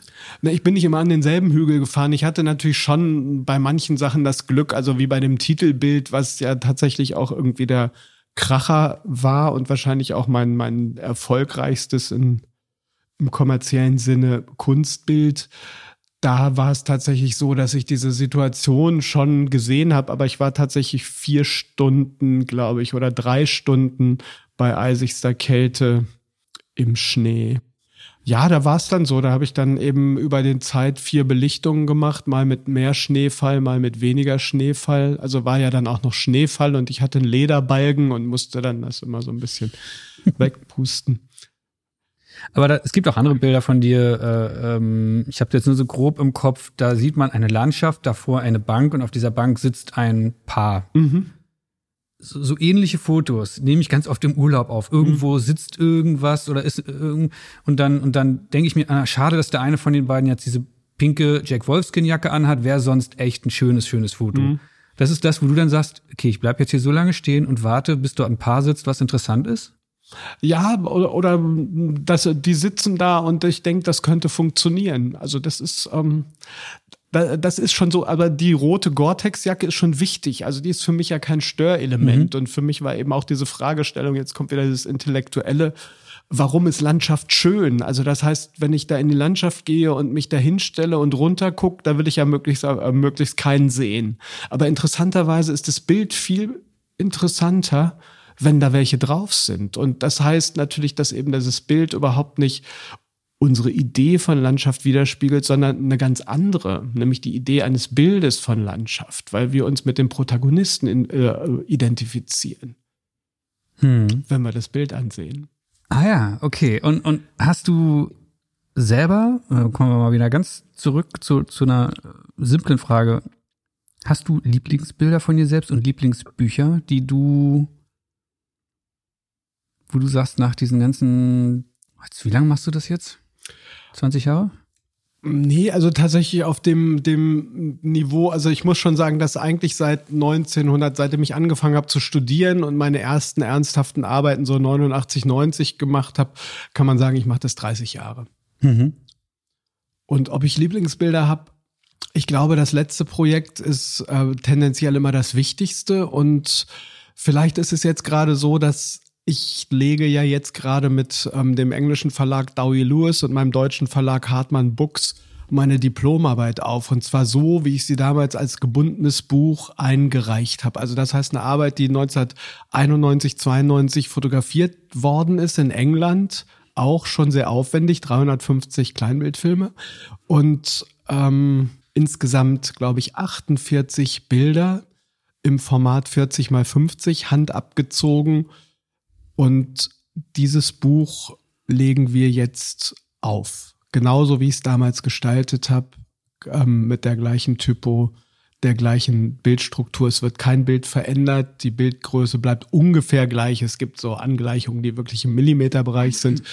Und ähm, das Projekt mag ich gerade unheimlich gerne. Also das, das ist wieder eine Fotografie, die sehr ungewöhnlich für das ist, was ich jetzt mache, die extrem nah an Menschen dran ist. Das ist eine sehr beobachtete Fotografie, die mhm. viele Einflüsse, die ich schon ähm, zitiert hatte von Alex Webb und ähm, äh, na, Martin Paar sehe ich da auch irgendwie in bisschen, der Arbeit. Ja, na klar, bisschen Martin Paar, bisschen die englischen Fotografen, bisschen die amerikanischen Fotografen. Also es war so eine Mischung aus essayistischer Fotografie, New Color Photography und Reportage. Also es war mir auch damals schon bewusst, wenn ich sowas mache, dass ich irgendwie gerne ein bisschen anderen Weg gehen wollte, als die anderen das gemacht haben. Nicht so böse wie Martin Paar, ein bisschen zurückhaltender, aber nicht so weit weg wie die New Color Photographers ja, und das ist gerade sowas, was mich sehr, was mir sehr viel zu denken gibt und tatsächlich mich auch überlegen lässt, wieder mal ein Projekt zu machen, wo ich sehr viel dichter an Menschen arbeite, wohl wissend, dass es problematisch ist, jetzt so zu fotografieren, wie ich damals fotografiert habe, weil natürlich die ähm, also die Art damit umzugehen aus der Öffentlichkeit natürlich eine viel distanziertere und hm. ablehnendere geworden ist. Aber hm, ich habe auch eine Idee, wie man das provozieren könnte. Also ich würde mich auch darauf einlassen, wegen des Rechtes am eigenen Bild verklagt zu werden. Aber du magst noch nicht verraten, wie deine Idee ist, oder? Nein, sie ist auch tatsächlich noch sehr unausgegoren. Und wie ich das anfange, weiß ich noch nicht so genau. Aber ich glaube, dass ich irgendwann in den nächsten fünf Jahren da mal mit anfangen werde, glaube ich schon. Hm, da bin ich sehr gespannt darauf, wie du das löst, weil das ist auch ein Thema. Ich habe jetzt in den letzten sechs Monaten mich so mit Martin Paar beschäftigt und, und diese Fotografie ich gucke mir die an und denke, die ist heute gar nicht mehr möglich. Also Leute, wie sie äh, äh, da in, in Brighton irgendwie am, am Strand liegen oder vor irgendwelchen Baggern, abgesehen davon, dass es die Motive kaum noch gibt oder weniger davon wahrscheinlich, ähm, würde man heutzutage, würde man mit einer Kamera auf wildfremde Leute draufhalten, glaube ich, sehr viel mehr Ärger hervorrufen als damals, oder? Naja, Martin macht das ja immer noch. Und ähm, zum Teil macht er das äh, genauso wie damals und ähm, kommt damit durch. Es ist eben auch die Frage des Kontextes. Natürlich kann man möglicherweise das nicht immer sofort im Stern drucken oder im Zeitmagazin, aber man kann durchaus im künstlerischen Kontext damit operieren, weil die Kunst ist ja zunächst mal frei und wenn es im geschützten Raum der Kunst gezeigt wird, kann man noch die Kunstfreiheit für sich in Anspruch nehmen. Also man, man könnte es schon. Es ist eben tatsächlich erstmal nicht so leicht veröffentlichbar. Fotografieren mhm. darf man das auf jeden Fall. Das ist ähm, eine Freiheit des Ausdrucks und das muss man einfach aushalten. Man macht das erstmal. Wir haben eben eine kurze Pause gemacht, das hat man jetzt hoffentlich nicht gemerkt in dieser Folge und haben uns kurz darüber unterhalten, so, so, warum, warum macht man das denn manchmal noch? Du hast mich gefragt, was ich gerne mal fotografieren würde als freie Arbeit und da habe ich dir das erzählt. Und habe ich gesagt, ja, und dann am Ende, dann habe ich das da so rumliegen und dann veröffentlicht der dann eh keiner oder die Magazine gibt's nicht mehr und so weiter. Dann hast du gesagt, ja, aber du hast es doch, wie hast du es formuliert? Für mich dann? Ja, du hast es für dich so? gemacht. Genau. Genau. Für wen fotografierst du? Ähm, ich fotografiere zunächst mal für mich, aber auch immer in dem mit der Fragestellung, ist es etwas, was auch andere interessieren könnte? Das ist aber nicht populistisch gemeint, also nicht auf Einschaltquote, also, sondern tatsächlich hat es eine Relevanz über das hinaus, dass ich das gerne tun würde. Also, Und wenn es keiner hat? Da, ähm, dann fotografiere ich es möglicherweise nicht, aber ähm, da ich natürlich sehr wach und auch politisch und gesellschaftlich interessiert bin, denke ich schon oft, dass die Dinge, die mich interessieren, auch andere interessieren könnten. Hm. Und manchmal eben erst Jahre später, also als ich die Englandarbeit gemacht habe, damals als meine Diplomarbeit hat das wirklich keine Sau gejuckt. In Deutschland war gerade die Mauer gefallen. Alle haben mich gefragt, warum hast du es nicht in Deutschland gemacht? Weil ich damals wahrscheinlich nicht die Distanz gehabt hätte. Und ähm, ja, aber es war mir wichtig, das zu machen, weil ich mit diesem England irgendwie fertig werden musste. Und ähm, es hat doch eine Qualität nach all diesen Jahren. Und ganz, ganz viele Arbeiten, die möglicherweise auch erst nach 20 Jahren in Anführungsstrichen entdeckt werden, haben eine Qualität und eine Relevanz. Hm. Du hast was gesagt, was bei mir die Frage noch im Kopf ausgelöst hat. Musstest du dir in, in Asien quasi erarbeiten, Dinge objektiv zu sehen, bis du das hier in Europa, in Deutschland anwenden konntest? Also ich kenne das selber, wenn ich irgendwo unterwegs bin. Ich mache die für mich für ganz privat so die geilsten Street-Fotos irgendwie mhm. von Leuten und, und halt denen da gefühlt, dass dann doch irgendwie einen halben Meter direkt vor das Gesicht die Kamera und sagt, ja, danke, nettes Foto und geh einfach weiter. Was ich mich hier in Berlin niemals trauen würde oder teilweise die Motive gar nicht sehe. Das ist das viel größere Problem. Hast du über Neon Tigers, XXX Holy und diese ganzen anderen Arbeiten, die du in, in Asien gemacht hast, gelernt, in Deutschland deine Umgebung zu sehen überhaupt erstmal wieder? Ich glaube, ja, das äh, tatsächlich war es so, dass die zweite Heimat war für mich ganz, ganz wichtig, dass ich so viel in Asien fotografiert hatte, um tatsächlich Möglichkeiten zu haben, Dinge aus einer größeren, größeren Distanz zu betrachten und dann eben auf eine andere Art und Weise anzugehen. Das hat mir auf jeden Fall geholfen, ja. Und wie arbeitest du denn? Wir hatten ja vorhin schon gesagt, du fährst ein bisschen rum, äh, guckst mal, bist auch mal irgendwie ein paar Tage am Stück erfolglos. Aber ich möchte gerne noch mal hin zu deiner ganz konkreten Arbeitsweise während des Projekts. Wie erarbeitest du dir diese Themen und Orte? Also hast du, setzt du dich vorher wochenlang hin mit Google Maps und, und guckst nach Orten oder wie, wie kann ich mir das vorstellen? Nee. Also tatsächlich bin ich jemand, der also im, in, in dem Kontexten, wie heute zum Teil gearbeitet wird, wahrscheinlich wirklich als schlampiger Rechercheur gelten würde. Ich bin zwar von meinem Wesen her analytisch, aber tatsächlich in der Art und Weise, wie ich meine Bilder finde, dann doch relativ intuitiv. Also das heißt, es gibt etwas, was mich daran interessiert, was mich an einer durchschnittlichen Kleinstadt wie, sagen wir mal, Fürstenwalde so interessiert, dass ich mein Auto da abstelle und durch die Gegend laufe. Und ich versuche irgendwas zu finden, was Spuren enthält von dem, was ich glaube, was Deutschland ist, Wiedervereinigung, ich Wessi, da Osten und so weiter. Also das heißt, es gibt eine ganze Melange von Wissen, was in meinem Kopf eine Rolle spielt und dann reagiere ich auf eine Umgebung. Also man sieht tatsächlich ja nur, was man weiß und ähm, versuche das dann erstmal zu sammeln. Und die Sinngebung funktioniert bei den längeren Projekten so, dass ich tatsächlich die Bilder auch erstmal ein halbes Jahr liegen lasse. Also ich bearbeite die grob, wenn ich nach Hause komme, aber Entscheidungen darüber, ob jeweils irgendwas in der Auswahl kommt, fällt tatsächlich ein halbes Jahr später. Also das heißt, wenn ich eine gewisse Distanz eingenommen habe, um wieder neu auf diese Bilder zu gucken und sie als Bilder zu sehen, um nicht zu sehen, da hat es geregnet, da war es kalt und das war schwierig, das zu kriegen, sondern einfach dieses ganze Persönliche, also das Anekdotische wegzulassen und das Bild an sich zu sehen. Also wie ich das ansehen würde, wenn das jetzt ein Student von mir gemacht hätte. Hm. Das wollte ich gerade fragen. Du, du lehrst ja auch. Ist das ein Tipp, den du äh, jungen Fotografen auch mitgeben würdest, wenn du was fotografiert hast? Leg es erstmal ein paar Wochen, Tage, was auch immer zur Seite und nicht sofort auf dem Handy checken, ja, gefällt, bearbeiten, hochladen, Instagram? Nein, ich würde sowieso sagen, dass man ähm, das mit dem Instagram hochladen ähm, möglichst erstmal lassen sollte, wenn man seine Arbeit ernst nimmt, weil der Applaus für eine Arbeit ist erstmal nicht entscheidend, ob diese Arbeit Qualität hat für die eigenen Kriterien. Das Wichtige ist, dass man erstmal die eigenen Kriterien definiert, die natürlich auch immer Teil einer Peer Group sind. Also wenn man Teil einer Studentengruppe ist, gibt es durchaus einen bestimmten Duktus, in dem diese Bilder funktionieren. Und der ist aber wichtiger, weil mit dem kann man sich direkt austauschen, da kann man verletzbar sein, man kann ähm, zeigen, hey, ich bin jetzt nicht so toll und Instagram sind alle toll. Es ist quasi irgendwie alles irgendwie great und so weiter mhm. und so mhm. fort. Und ähm, es ist kein ähm, Diskursmedium, kann man wirklich nicht sagen.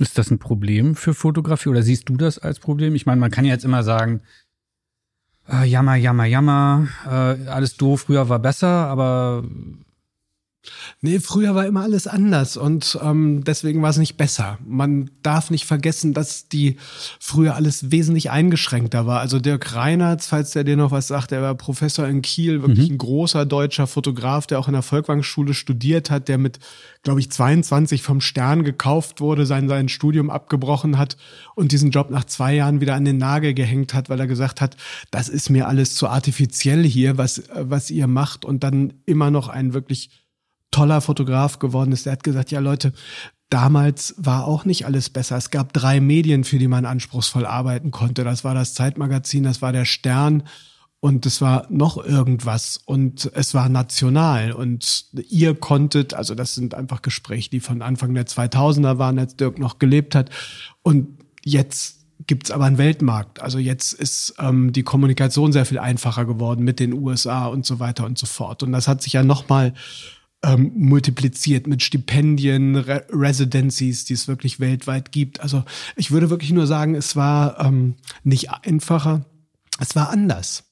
Hm. Aber für das, für die Selbstwahrnehmung der eigenen Arbeit empfinde ich es oft nicht als gesund nach einem Job nach Hause zu kommen, auf die Bilder rauf zu gucken, vielleicht noch zu wissen, ich muss das bis morgen irgendwo beim, beim Spiegel abgegeben haben. Da, da fehlt oft die Distanz und dann, dann schickt man es vielleicht noch irgendwo zwei, drei Kollegen rum und will noch eine Meinung. Ähm, hast, glaubst du, da kommt das selber bei raus, wie wenn man es früher zwei Wochen zur Seite legen konnte?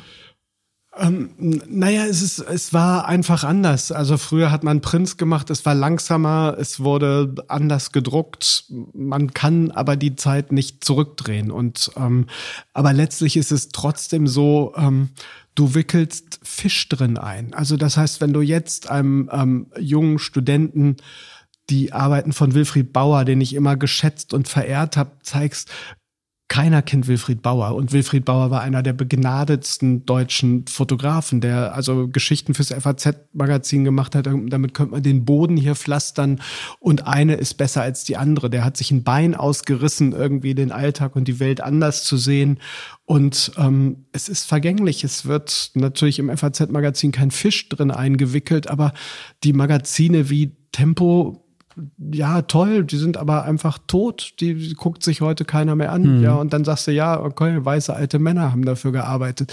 Also, ähm, die Magazine sind nicht das Entscheidende. Also ich glaube tatsächlich, dass wenn man das ernst nimmt, was man da macht, dann ist es so ein bisschen so wie Literatur. Also ich sehe das als einem Werk zu arbeiten. Also deswegen gibt es auch für mich immer einen Grund, was zu machen, weil es Teil eines Werkes ist unabhängig davon, ob es jetzt einen interessiert, möglicherweise interessiert es jemanden später. Und wenn nicht, hatte ich eine Herausforderung oder eine gute Zeit oder habe mich gequält. Hm, ich wollte gerade fragen, für wen fotografierst du denn dann, wenn, wenn, klar, für dich hatten wir ja schon gesagt, aber ist auch okay, wenn es 20 Jahre liegen bleibt und verwendet wird, aber ist auch okay, wenn da nach 20 Jahren immer noch keiner nach, kein, kein Hahn nachkräht und mhm. ja, ja, weil ich die Entscheidung getroffen habe. Also für mich ist es so, dass die bewusste Entscheidung zu sagen, es gab mal so einen Film, ich glaube Tom Hanks, That Thing You Do. Und ich glaube, das ist das, was ich mache. Fotografen fotografieren. Punkt. Also das heißt, ich fotografiere. Wenn ich jetzt zum Beispiel den Abriss der Cityhofhäuser in Hamburg zunächst mal dokumentiere, hat es nicht mal einen großen künstlerischen Hintergrund.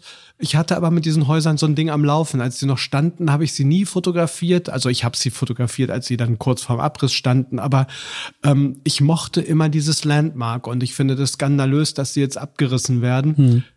Das mache ich aber nicht zum Thema meiner Fotografie, sondern es ist ein sentimentales Abschiednehmen, was ich mit dem Material mache, ob ich da so ein Scene draus mache, ein kleines Buch oder sonst was. Aber ich gehe ähm, seit dem Sommer jede Woche einmal dahin, ein paar Stunden und fotografiere diesen Abrissfortschritt, weil ich denke, ich fotografiere und das ist genug Grund, das zu tun, weil ich ja Fotograf bin. Hm. Du hast aber auch schon mal in einem anderen Interview erwähnt, dass du zumindest trifft das wahrscheinlich eher auf Asien zu, dass du aber auch nach vier, fünf Tagen eigentlich nicht mehr kannst dort, dass das dich so fordert, dass du dann eine Pause brauchst, zurückfliegst, wieder nochmal hinfliegst und so weiter, weil das ist nicht nur des Fotografierens willen läufst du da nicht rum, schon, sondern auch fürs Ergebnis, für den Gedanken, das hängt irgendwann mal in der Galerie oder ist im Buch oder es kommt natürlich auch auf das Projekt an. Also bei, bei den ähm, bei Holy, da habe ich natürlich auch noch weniger Erfahrung gehabt und es, äh, es war auf Film und es war so, dass, dass Indien natürlich auch sehr, sehr intensiv ist, dass ich da dann tatsächlich immer mal wieder so nach, nach zehn Tagen, ich habe das immer sehr, sehr kurz terminiert. Das hatte auch die Gründe, weil zwischendurch musste ich ja Geld verdienen. Mhm. Also genau wie du. Also ich muss halt in, musste Jobs machen und immer wenn ich weg war, konnte ich keine Jobs machen. Also das heißt, ich habe auch noch Geld verloren, wenn ich meine eigenen Sachen gemacht habe. Aber ich habe auch tatsächlich auch immer meine Setzungen gemacht. Wenn ich gefahren bin, bin ich gefahren und wenn ein Job kam, war eben Pech. Wenn ich deine Bilder heute ähm, mit dem Wort teilnahmslos ähm, beschreiben würde, würdest du mir dann am liebsten eine scheuern oder würdest du sagen, gehst du mit? Absolut. Scheuern ich würde ja eine scheuern, weil, weil natürlich. Ähm, ich, in meinen Notizen steht, sie wirken auf den ersten Blick teilnahmslos. Das kann ich jetzt zum Glück hinterher schieben. Äh. Ähm, glaubst du, dass alle Menschen, die in eine Galerie gehen, du hast ja, wir haben ja vorhin diese Menschenpersonen, äh, diese Personen beschrieben, die so in die Galerie gehen, gucken und nichts kaufen, dass die verstehen, was du ausdrücken willst mit deinen Bildern? Nein, das können sie nicht, weil sie können mich natürlich nicht verstehen, weil ich zu individuell bin, aber sie können bestimmte Phänomene für sich mitnehmen. Und das Interessante ist schon, dass eben auch an diesen Bildern, gerade wenn ich, wenn ich die Arbeiten an Orten gezeigt habe, wo ich sie auch fotografiert habe. Das habe ich jetzt zweimal gemacht mit dem Linz Diary, das ist und dem ähm, Zürich Diary, das an den Orten, wo ich dann fotografiere, gleichzeitig eine Ausstellung aufgebaut habe, dann gibt es ein enormes Engagement der Leute, weil sie ihre Stadt noch nie so gesehen haben, weil sie total interessant finden, wie ich da drauf gucke. Weil Im Positiven oder im Negativen? Absolut Sinne? im Positiven. Mhm. Absolut im Positiven. Nicht, dass sie die Bilder schön finden, sondern sie finden tatsächlich diesen Vorschlag, sich darüber Gedanken zu machen interessant. Und damit ähm, rennen sie bei mir offene Türen ein. Und nein, teilnahmslos sind die Bilder nicht, weil sie sind extrem komplex und sie sind ähm, im Grunde genommen hoch engagiert, weil sie versuchen, den, den Stadtraum in einer bestimmten Weise zu archivieren, aber auch zu interpretieren. Aber das schließt sich ja nicht aus. Teilnahmslos, also du, ich, man hat das Gefühl, wenn man deine Bilder betrachtet, im ersten Moment, das ist, als wenn dort so ein ein Außerirdischer in eine Szene gucken würde und er ist aber gar nicht anwesend. Du nimmst keinerlei Einfluss auf das, was passiert. Es gibt ja dieses Foto von der, du weißt, glaube ich, schon, worauf ich hinaus will, das äh, Unfallfoto in Meißen. Ja, okay. 2014 mhm. oder so, wann hast du es gemacht? Keine Ahnung, 14, 15, ja. Irgendwie so, da, da steht eine Frau, ihr, ihr Auto ist sichtbar, äh, eindeutig kaputt mhm. durch einen Unfall. Sie steht mitten auf einer Kreuzung, lehnt an dieses Auto, guckt depressiv nach unten und man fragt sich, wie, wie konnte dieses Foto entstehen, ohne dass du Teil wurdest dieses Fotos? Also, dass die dich nicht wahrgenommen hat, nicht auf dich reagiert hat und so weiter und so fort. Das meine ich so mit dieser Teilnahmslosigkeit. Das wirkt immer, als hätte das, also du wärst gestaged am Ende sozusagen. Und ähm, wie schaffst du das? Naja, es ist tatsächlich so ein mentales Staging. Also das heißt, dieses Foto, wenn irgendeine eine Reaktion auf mich stattgefunden hätte, hätte das Bild nicht funktioniert. Und insofern hatte ich Glück, dass es so funktioniert hat, wie ich es quasi konzipiert habe. Ich konnte natürlich dieses Bild nicht konzipieren, aber ich konnte natürlich diese Idee, dass ich so an diese Situation rangehen werde, ähm, die kann ich ja kontrollieren. Und insofern ist dieses Bild natürlich nicht teilnahmslos, weil natürlich alles kontrolliert ist. Also mhm. wie viele Autos da durchfahren, welche Autos nicht da durchfahren, dass die Polizei hinter mir steht und so weiter und so fort. Ähm, es ist aber dieser Moment. Möglicherweise hätte ich noch drei andere Unfälle fotografieren müssen, wenn dieses Bild nicht funktioniert hätte. Für mich ist es eben interessant, dass dass so viele Leute auf dieses Bild anspringen, weil es ist eben genau so, es ist extrem beiläufig, aber es ist nicht banal. Absolut. Es ist nicht. lakonisch. Ja, ja. Also das heißt, im Grunde genommen ist dieses ganze Deutschland-Projekt extrem lakonisch. Und hm. das mochte ich, dieses lakonische durch die Gegend gehen und tatsächlich ein bisschen aufzuzählen und tatsächlich auch zur Betrachtung freizugeben. Hm. Man kann in diesem Bild ja auch noch ein, zwei Details entdecken, wenn man dann vor dem, vor dem ja, größeren Print genau. davor steht. Ja, das. Und sich da noch eine politische Meinung Kreuz, sogar zu genau. bilden. Genau, mhm. die hat ein eisernes Kreuz an ihrem Auto an der Seite, glaube ich, vorne. Genau. Ähm, ähm, weil ich jetzt die Chance habe, dich das persönlich zu fragen. Du standst nicht schon an dieser Kreuzung und hast den zehnten Tag in Folge gewartet, dass was passiert, sondern du hast, manchmal hat man auch einfach Glück, oder? Genau, dass man ich da bin vorbeiläuft. da und habe gesehen und habe das, aber ich habe, wie gesagt, ich baue ja immer ein Stativ auf und ähm, gucke mir das dann so an, was da passiert und dann fotografiere ich und dann gehe ich weiter. Was interessiert dich so sehr an, an Gesellschaft, um dir das jetzt mal so in den Mund zu legen? Ich weiß gar nicht, ob das der Fall ist oder ob du einfach an, an, an Oberfläche interessiert bist, aber ich glaube eher nicht, sondern schon du bist ein wahnsinnig gesellschaftlich interessierter Mensch, oder? Auch wenn du nicht alle Themen aufgreifst. Hm. Ich glaube, dass die, die Art und Weise, was wir mit uns machen, was wir unter Umständen auch einander antun. Das ähm, hat mich immer sehr interessiert. Und ähm, das kann man auch nicht sagen. Warum interessiert man sich mehr für Folk als für Techno oder und ähm, so weiter? Ne? Es ist, ähm, warum isst man weniger lieber Spinat als Möhren? Also ich glaube, da, da sind tatsächlich auch wieder diese biografischen mhm. Details, also bestimmte Trigger, die man hatte. Dieses ähm, ja, ich komme natürlich auch aus einer Zeit, wo dieses, wo das diese Idee von Familie zurückgestellt wurde zugunsten, äh, zugunsten des Sozialstaats. Also wenn wir jetzt zum Beispiel angucken, wie, wie zum Beispiel Einwandererfamilien mit der Idee von Staat und Familie umgehen und wie ähm, Leute meiner Generation damit umgehen. Das ist diametral entgegengesetzt. Also Einwanderergenerationen sagen, okay, Familie ist der einzige Ort auf den äh, oder sind die einzigen Menschen, auf die ich mich verlassen kann. Wir haben gelernt, wir verlassen uns auf den Staat, weil wir uns mit unseren Eltern gestritten haben, als wir ähm, hm. 18 waren. Also jetzt meine Generation. Ja, ja, ich, ich sehe deine seh, Generation. Ich sehe dein Grinsen gerade und du und, und, ich sehe sozusagen richtig aufploppen in deinem Kopf. So ja, wie war das denn bei ihm? Ähm, hm. Relativ entspannt und gesittet. Ja, so, eben. Ähm, Klar. Gab keine Reibungspunkte. Also als ich 18 war. Eben, deine Eltern waren einfach viel cooler, ne? Weil ja, da wir sind wir ja jetzt, quasi genau eine Generation auseinander. Könnten wir uns jetzt auch streiten, aber ich glaube, im Großen und Ganzen hast du da schon recht, ja. genau. Ähm, Trotzdem versuchst du mit deinen Bildern, also ich, ich habe hier noch äh, eine zweite These stehen, die sind nie perfekt. Würdest du da mitgehen? Mhm. Also ich verorte dich so ein bisschen so, du willst nie so grafisch wie Gurski sein, fand ich auch total spannend, dass du das vorhin schon so angedeutet hast in deiner Städtefotografie da in, in Asien früher, dass du den vermeiden wolltest, dieses Zungurski zu fotografieren du willst thematisch, gesellschaftlich da irgendwie an, an Themen dran sein, aber gehst jetzt nicht so weit wie, weiß ich nicht, äh, was habe ich mir hier notiert, Nikita Teriyoshi in seiner Nothing Personal Serie, ich weiß nicht, ob du die kennst, so mhm. sehr in ein Thema reinzugehen, dass du eine Meinung entwickelst. Ist das Absicht? Ähm, ich glaube, dass, dass dieses mit der Meinung so ist, also ich glaube schon, dass ich eine Haltung habe. Dass, also gerade wenn man sich so meine England-Arbeit anguckt, dann weiß man, glaube ich, wem meine Sympathien gehören, wenn man sich die Protagonisten anguckt.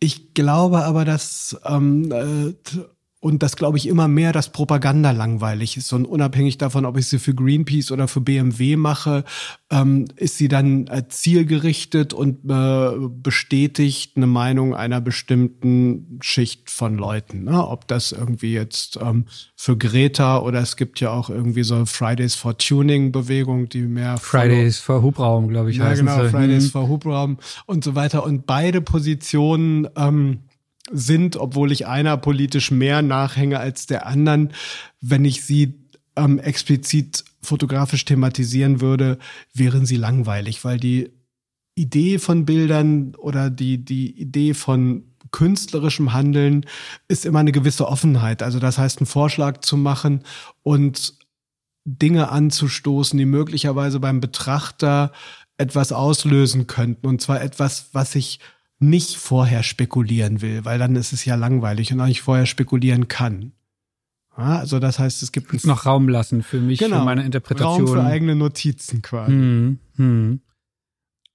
Hast du trotzdem noch manchmal beim Fotografieren den Gedanken, na, das mache ich jetzt ein bisschen schöner, ein bisschen kitschig ist zu weit, aber ein bisschen gefälliger, weil dann könnte sich vielleicht ein Print mehr in der Galerie in Frankfurt verkaufen oder so? Absolutely not. Nee. Es gibt keine, keine Idee von Gefälligkeit. Also das ist, ähm, ist auch tatsächlich der Vorwurf meiner amerikanischen Galerie, dass ähm, die finden, dass mein Output viel zu groß ist, weil Kunst lebt von Verknappung. Mhm. Also das heißt, die finden die Diaries total furchtbar. Also das sind für die ähm, redundante Bilder. Und ähm, ich sage nein, aber das Konzept ist einfach so. Es ist einfach. Was ist das Konzept der Diaries? Wir haben es, glaube ich, noch gar nicht wirklich äh, aufgedröselt. Das Konzept ist tatsächlich wirklich ähm, eine Reihe zu machen, die Städte am Anfang des 21. Jahrhunderts beschreibt und interpretiert, weil es sonst einfach keiner macht. Und es ist eigentlich eine Fotografie, die scheinbar objektiv ist und ähm, tatsächlich die Strukturen einer Stadt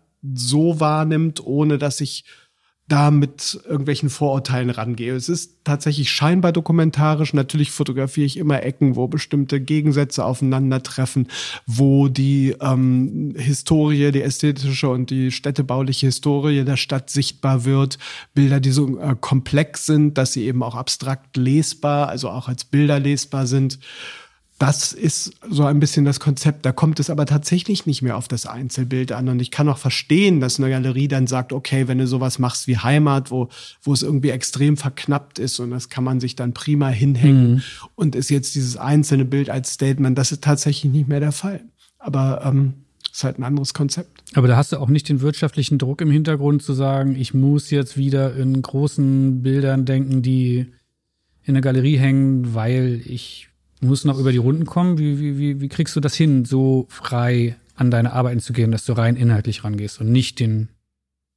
Also ja. erstmal, weil ich nicht, also wirklich eine, eine künstlerische Ausbildung habe. Ich glaube, dass tatsächlich und dass mir diese, diese, dieses Bilder verkaufen, was ich nie für möglich gehalten hätte, quasi dazu geschenkt worden ist. Und ich glaube auch, dass die, die wirkliche, also das hört sich jetzt so ein bisschen pathetisch an, also dass, dass die wirkliche künstlerische Handlung nicht spekulativ sein kann, dann ist es keine Kunst mehr. Und ich glaube, dass, dass die Schwierigkeit auch dieser Generation jetzt, die damit konfrontiert ist, dass eben möglicherweise mit Kunst auch Geld zu verdienen ist, ähm, dass es für die das extrem schwierig macht, weil letztlich waren Künstler immer dazu verdonnert, Nebenjobs zu machen, bis auf ganz wenige. Also es gab natürlich ein paar Auftragskünstler und so weiter, aber wenn man sich in die Geschichte guckt, also es gibt einen ganz wunderbaren Text in der New York Times oder im New Yorker, ähm, der heißt, glaube ich, sowas wie Why, uh, Why Artists Need a Day Job. Und ähm,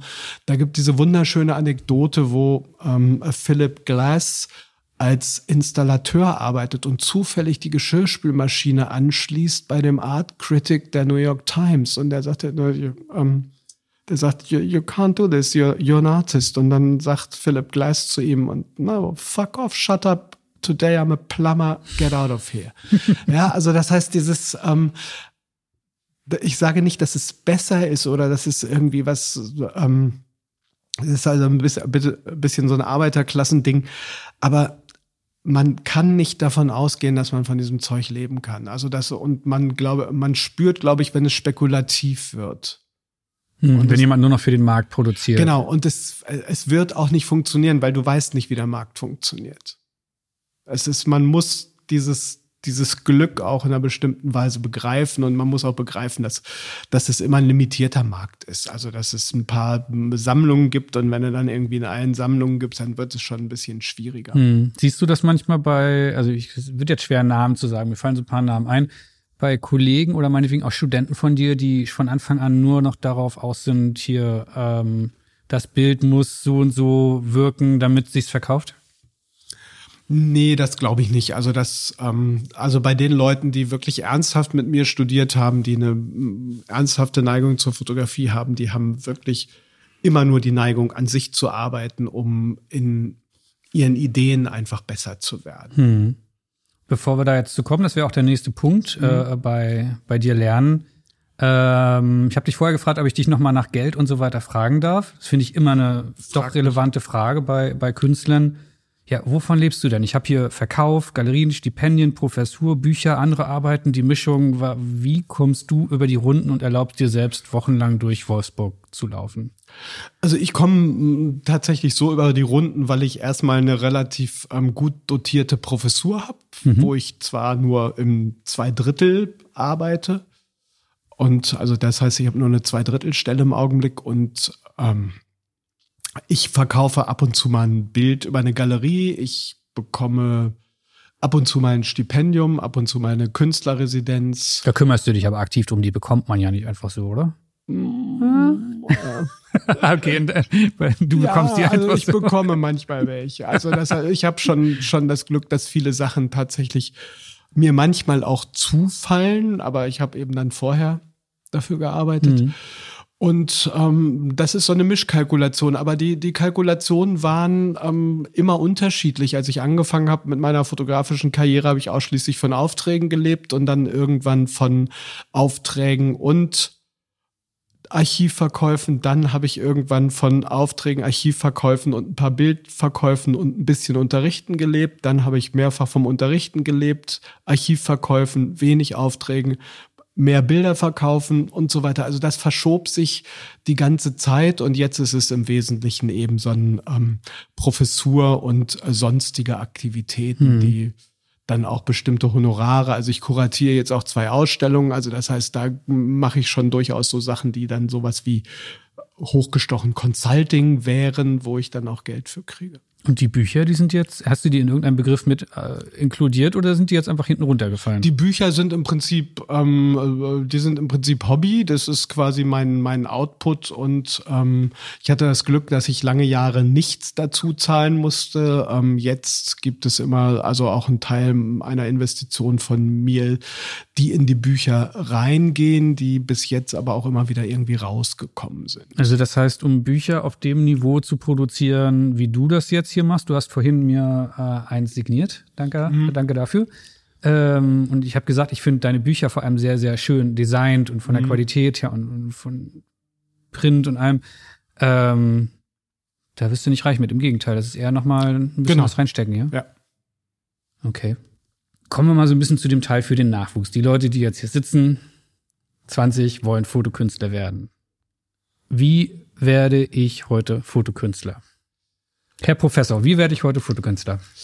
Ähm, ich versuche, mich an einer Kunsthochschule zu bewerben, da einzuschreiben und zu gucken, ähm, wie der künstlerische Diskurs funktioniert. Würdest du immer noch sagen, ist der Weg quasi? Also jetzt einfach irgendwie nebenher also wenn ich explizit das Ziel hätte, Fotokünstler zu werden, komme ich an der Kunsthochschule nicht vorbei, weil einfach bestimmte diskursive Elemente, die ähm, viele Leute nicht sehen, wenn sie auf Fotokunst gucken, absolut wichtig sind, um überhaupt zu verstehen, in welchem Kontext man da arbeitet. Mhm. Und ähm, das wird ja sehr, sehr, sehr oft unterschätzt, weil alle Leute einfach sagen, ne, was die da machen, kann ich auch. Aber da gibt es auch eine ganz schöne Anekdote, Freunde von mir die hatten eine Galerie in Wolfsburg und da hatten sie mal abstrakte Zeichnungen ausgestellt und es kam eine Frau rein und sagte, das kann meine Tochter auch. Und dann fragte der Galerist, ja, was macht denn Ihre Tochter?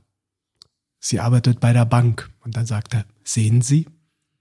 Insofern ist es so, dass dieses Machen und wo das herkommt und das einzuordnen, tatsächlich das wesentliche Element dessen ist, was ähm, künstlerisches Handeln heute ausmacht. Und Thomas Ruff hat mal gesagt, nach der Frage zu dem Künstlerischen an seiner Fotografie, da sagte er, diese sehr deutsche Antwort, ich habe meine Ausbildung an einer Kunsthochschule genossen, das ist das Künstlerische an meiner Fotografie.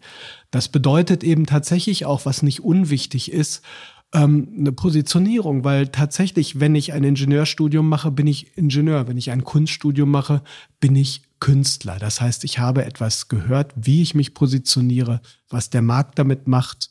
Dafür ist die Kunsthochschule nicht verantwortlich. Die Kunsthochschule kann aber ein quasi sozusagen die Stützräder sein, um jemanden in Fahrt zu bringen. Ich mag diesen Vergleich mit dem Ingenieur. Ein Ingenieur würde jemand mit so, so einem Dippel-Ing, ne, mhm. würde niemand hinterher fragen, ja, bist du denn wirklich Diplom-Ingenieur? Genau. Äh, ja, ja, stimmt, steht auf dem Papier, bin ich. Genau. Und ob der dann jetzt bei Volkswagen arbeitet und da irgendwie sich zum Vorstand hocharbeitet oder irgendwo doch in der Autowerkstatt mhm. äh, versackt, das ist dann eine ganz andere Frage. Ja. Okay. Ähm, ich bin 36, haben wir ja vorhin schon ausgerechnet mein Leben lang überlege ich immer noch mal an eine Uni zu gehen. Ähm, würdest du mir dazu raten? Ähm, auf jeden Fall. Also jetzt auch, ich rede jetzt wirklich von mir selbst. Ich stelle jetzt eine ganz egoistische Frage. Ich arbeite schon für Magazine, habe hier dieses nette Pickdrop-Ding am Laufen und mhm. so weiter. Und mich nervt es aber, wie du vielleicht schon so ein bisschen hier und da durchgehört hast, ähm, Dinge nicht so zu begreifen, wie du sie begreifst und vielleicht auch nicht theoretisch an Arbeiten rangehen zu können, weil ich merke, mir fehlt die Denkbasis. Macht das Sinn? Du hast jetzt eigentlich schon geantwortet, aber ich wollte noch mal ein paar Infos hinterher schieben. Ja, es, also ich glaube, es macht Sinn, weil ähm, was man vergisst, ist, dass man mit den Leuten, mit denen man da studiert, ähm, eine ganz enge Verbindung eingeht, weil wenn man mit anderen Menschen über seine Arbeiten spricht, wenn man sie diskutiert, wenn man auf gemeinsame Exkursionen fährt, dann äh, spielt das etwas, äh, spielt es etwas der Entwicklung zu, was man sonst nicht hätte, was man alleine auch nicht äh, bekommen kann. Das kann man auch nicht übers Assistieren bekommen, weil mhm. man ist an einem Ort, wo alle Leute etwas Ähnliches wollen. Und wenn der Ort gut funktioniert, entstehen dort Energien, die man nicht vorhersehen kann. Also ich habe gerade so eine Exkursion mit Studierenden aus dem Bachelor und Master nach Norderney gemacht, was ein großes Glück war. Wir haben das gesponsert gekriegt. Das klingt erstmal langweilig, Norderney, und ähm, wir sind da erstmal zweckfrei hingefahren, um uns die Insel anzusehen.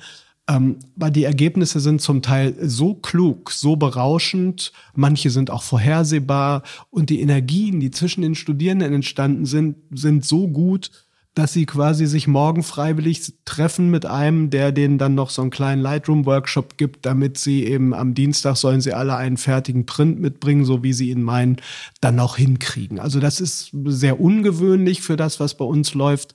Aber das sind natürlich die Chancen, die du hast, wenn du einen Ort gehst, wo Energien zwischen den Studierenden möglich sind. Hm. Das setzt natürlich eine Recherche voraus, das machen viele Studierende nicht. Man muss schon mal gucken, wo ist es gerade gut. Also das heißt, alle Schulen, die in Frage kommen, sollte man sich tunlichst angucken, natürlich mal kurz mit den Lehrenden reden, aber das Wichtige ist, wie ist der Groove unter den Studierenden? Ist das ein Ort, an dem ich sein will? Ist das ein Ort, wo sich irgendwas gut anfühlt, wenn ich in so ein Seminar gehe? Und dann ist es ein ganz großer Gewinn für ein Leben, unabhängig davon, was es fachlich nützt. Aber tatsächlich, man kommt, wenn man da rauskommt, ist man woanders, als wenn man da nicht gewesen wäre. Bin ich da mit 36 der alte Opa, der es nochmal wissen will? Also ich weiß, bei Künstlern, bei Malern und so weiter ist es gar nicht so ungewöhnlich, nochmal spät studieren zu gehen. Wie ist das bei Foto-Unis? Du also grinst. Also ich würde fast sagen, also greif zum Telefon und ruf Christina Stohn an, die lebt jetzt in Freiburg, die hat eine Fotografenlehre gemacht in einem Schwarzwaldstudio. Sie hat einen, irgendwann sehr viel später einen Bachelor gemacht für Fotografie in London, in Westminster und war dann in unserem Masterstudio.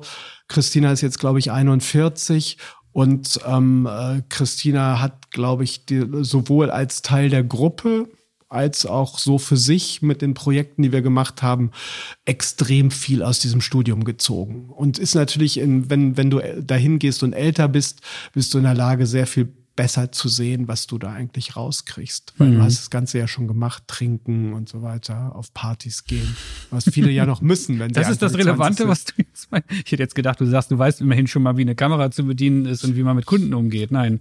Das ist nicht relevant. Also das ist sogar eher hinderlich. Als ich damals studiert habe und eigentlich in Anführungsstrichen Fotograf war, war all das, was ich wusste, hinderlich, weil ich viel zu eingeschränkte Ideen hatte von dem, wie ein Bild aussehen konnte. Mhm. Also das heißt, das ist wirklich das, was ein, was man bereit ist, sich auseinanderhauen lassen zu müssen, um dann tatsächlich auch ähm, tatsächlich noch mal ein bisschen so Neuaufbau zu wagen. Es ist wirklich so ein bisschen so zerstören und erneuern. Also da sind wir dann wieder bei Shiva, dem hm. indischen Gott. Klingt großartig.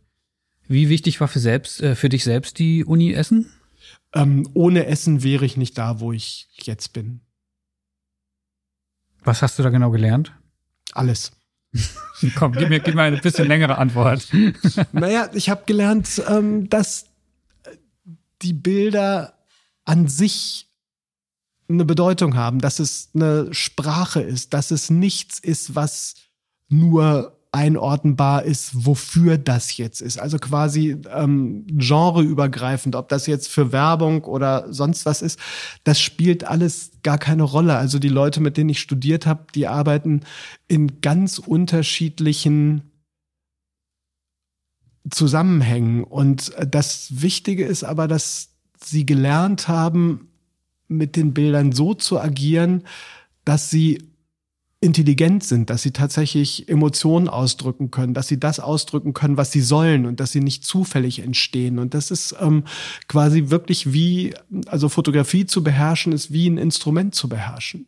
Dass die Fotografie nicht, die macht ja immer irgendwas. Man drückt mhm. da drauf und da ist da irgendwas. Aber wie kontrolliere ich das? Wie ist es so, dass diese Emotion, die ich da abliefere, genauso ist, genauso dosiert ist, dass ich sie so das ist ja auch gerade im digitalen Zeitalter, man klickt drauf und denkt, jo, sieht gut aus, nächstes Foto irgendwie. Das ist ja, du willst ja genau das Gegenteil. Das hast du ja vorhin auch genau. beschrieben, dass du eigentlich schon vorher weißt, was für ein Bild du dort haben willst. Genauso wie ein Maler das ja auch mhm. weiß. Ähm, 2009, das ist schon eine Weile her, hast du in einem Interview gesagt, dass man heute als Nachwuchsfotograf eigentlich kaum noch eine Chance hat, außer indem man sehr, sehr individuell ist. Wie siehst du das heute? Ähm, Ja, das sehe ich ganz genauso. Aber ähm, und das bewahrheit, also wenn ich die Leute beobachte, die bei mir jetzt Abschluss gemacht haben, dann ist es tatsächlich so. Es ist eine Individualität, es gibt eine bestimmte Arbeit, die auffällt und dann hat sie, wenn man möglichst muss man so einen Preis gewinnen, bei gute Aussichten dabei sein oder im BFF-Förderprogramm irgendwie wahrgenommen werden, außer man geht mit seiner Mappe irgendwo hin. Ja, das ist schon mal heute sehr, sehr wichtig, mhm. weil fotografieren können einfach im Grunde alle und Leute sind natürlich auf der Suche nach was Neuem und Leute, die tatsächlich irgendwie was Neues zusammenbringen.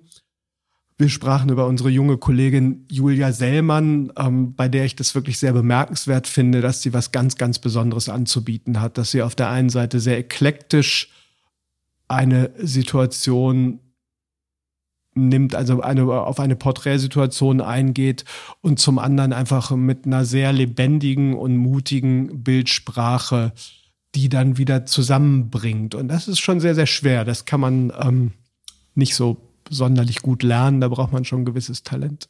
Hm.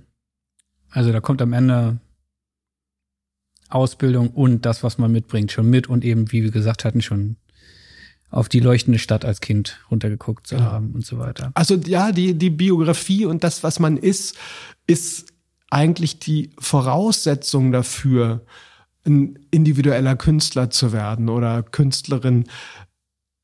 Also ich bin hier, die Welt ist da draußen und auf dem Weg dazwischen wird irgendwas verhandelt und das wäre dann das Künstlerische. In dem Augenblick, wo ich weiß, dass ich selbst ja absolut einmalig bin, weil ich habe eine einmalige DNA, ich habe eine einmalige Geschichte, ich habe ähm, eine einmalige Sozialisation, natürlich immer, immer innerhalb einer Kultur. Wenn ich rausfinde, was dieses Besondere an mir ist, im Bezug auf das da draußen, dann habe ich genauso die Chance, individuell wahrgenommen zu werden wie jeder andere. Ich muss nur danach graben, das fällt mir nicht einfach zu. Wie viele deiner Schüler glaubst du, haben das in den Jahren für sich herausgefunden? So prozentual? Ich glaube, alle, die bei mir Abschluss gemacht haben. was sie draus gemacht haben, das hat auch wieder was mit, mit Lebensläufen zu tun und an welche Städte sie geraten sind und an welche Lebenspartner sie geraten sind und Partnerinnen und an welchen, wie diese Dinge, ähm, die sie gemacht haben, eingeschlagen haben. Also es gibt die ersten Verbindungen. Also ich habe ein, ein Paar unter meinen Absolventinnen. Das ist eine Frau und ein Mann, die haben unabhängig voneinander Arbeiten gemacht, die irgendwie okay waren. Und als sie sich als Team zusammengefunden haben, haben sie angefangen, Dinge zu machen, die sie nur als Team haben machen können. Hm. Und das ist sehr, sehr interessant. Und die arbeiten so auf der Schnittstelle. Die haben einen Abschluss gemacht, der war so auf der Schnittstelle zwischen Kunst und Mode. Sie haben, und sie haben einmal in einem Jahr gleichzeitig den Gruner und Jahr Advertising Award gewonnen und gute Aussichten für die künstlerische Installation ihrer Bilder. Und das war schon toll. Und die haben tatsächlich vom Fleck weg ich habe die ein Jahr nach dem Studium getroffen, und gefragt, wie es geht. Die haben gesagt, wir können uns vor Aufträgen nicht retten, weil sie genau auf der Schnittstelle zwischen Kunst, Inszenierung, Mode ähm, äh, einfach ein Feld besetzt hatten, was es so nicht gab. Und weil sie sich selber verstanden haben und das dann wiederholen konnten? Ja, genau. Das mhm. würde ich sagen, ja. Okay. So, kommen wir mal weg von dem ganzen intellektuellen Quatsch hier. Mhm. Ähm, schnelle Fragerunde. Es gibt eine neue Rubrik in diesem Podcast. Die fünf fiesen Fragen. Okay. Bist du bereit? Ja. Wieso bist du so gut in dem, was du machst?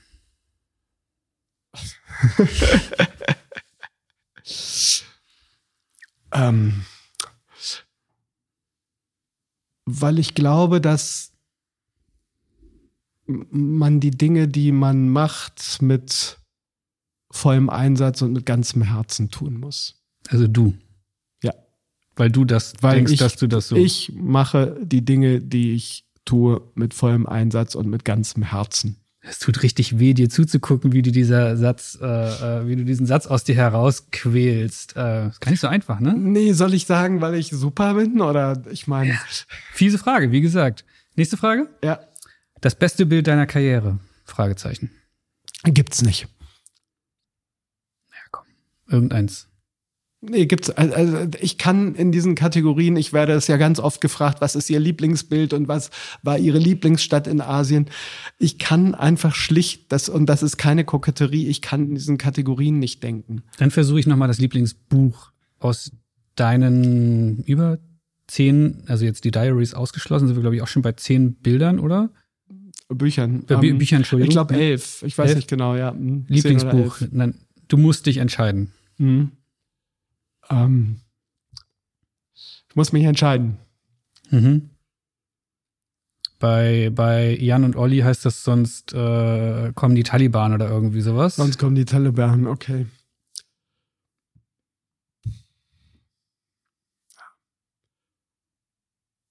Ja, die zweite Heimat. Die zweite aber auch, nicht die erste. Mhm. Mhm. Nächste fiese Frage. Deine Arbeit ist herausragend wissen wir ja beide. Mhm. Sollte man mit mittelmäßigen Kollegen lieber, sollte man denen lieber schmeicheln oder lieber ehrlich sein? In einem ähm, Smalltalk zum Beispiel, wenn man sich abends mal auf einer Party begegnet und also ich finde das ein bisschen schwierig. Also das, also das beinhaltet ja eine Wertung und ich würde jetzt nicht ähm, äh, mir anmaßen wollen, Mittelmaß zu bewerten. Und ich hm, sitze auch tatsächlich nicht in so einem Elfenbeinturm, um zu sagen, irgendwie, da ist jetzt irgendwie Mittelmaß. Das kann ich nicht beantworten. Das ist, finde ich. Ähm Lass ich gelten als Antwort. Mit welchem Teil der aktuellen Fotografie kannst du so gar nichts anfangen?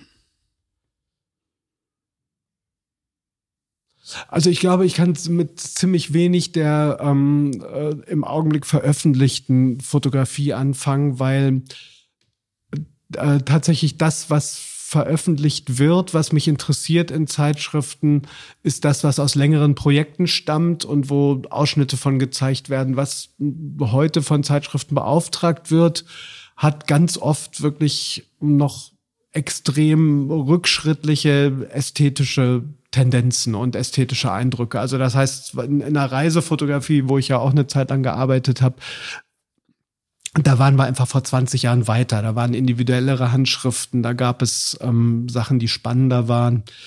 Ich, ähm, ja, aber da ist auch ein Problem mit drin, dass Magazine sich heutzutage aus den schon fertigen Arbeiten von Studenten, äh, von Abschlüssen oder äh, auch sogar schon Berufsfotografen sich das rauspicken und sagen, ne, wir veröffentlichst, hier kriegst du nochmal 500 Euro, dann hast du aber deine tolle Veröffentlichung und gar nicht mehr selber beauftragen müssen.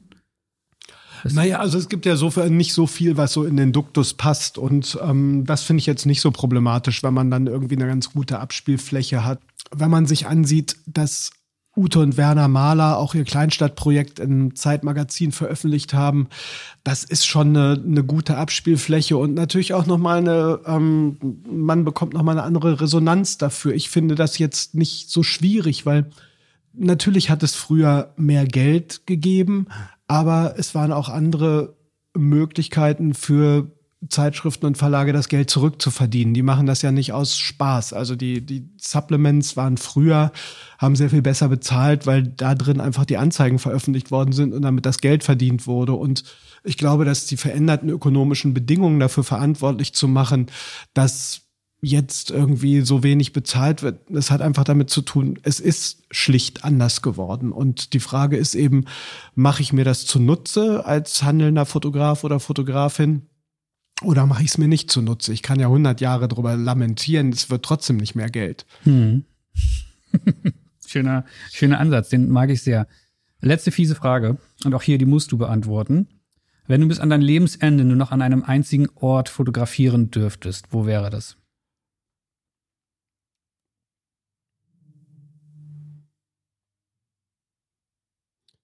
Ach, wahrscheinlich in Indien.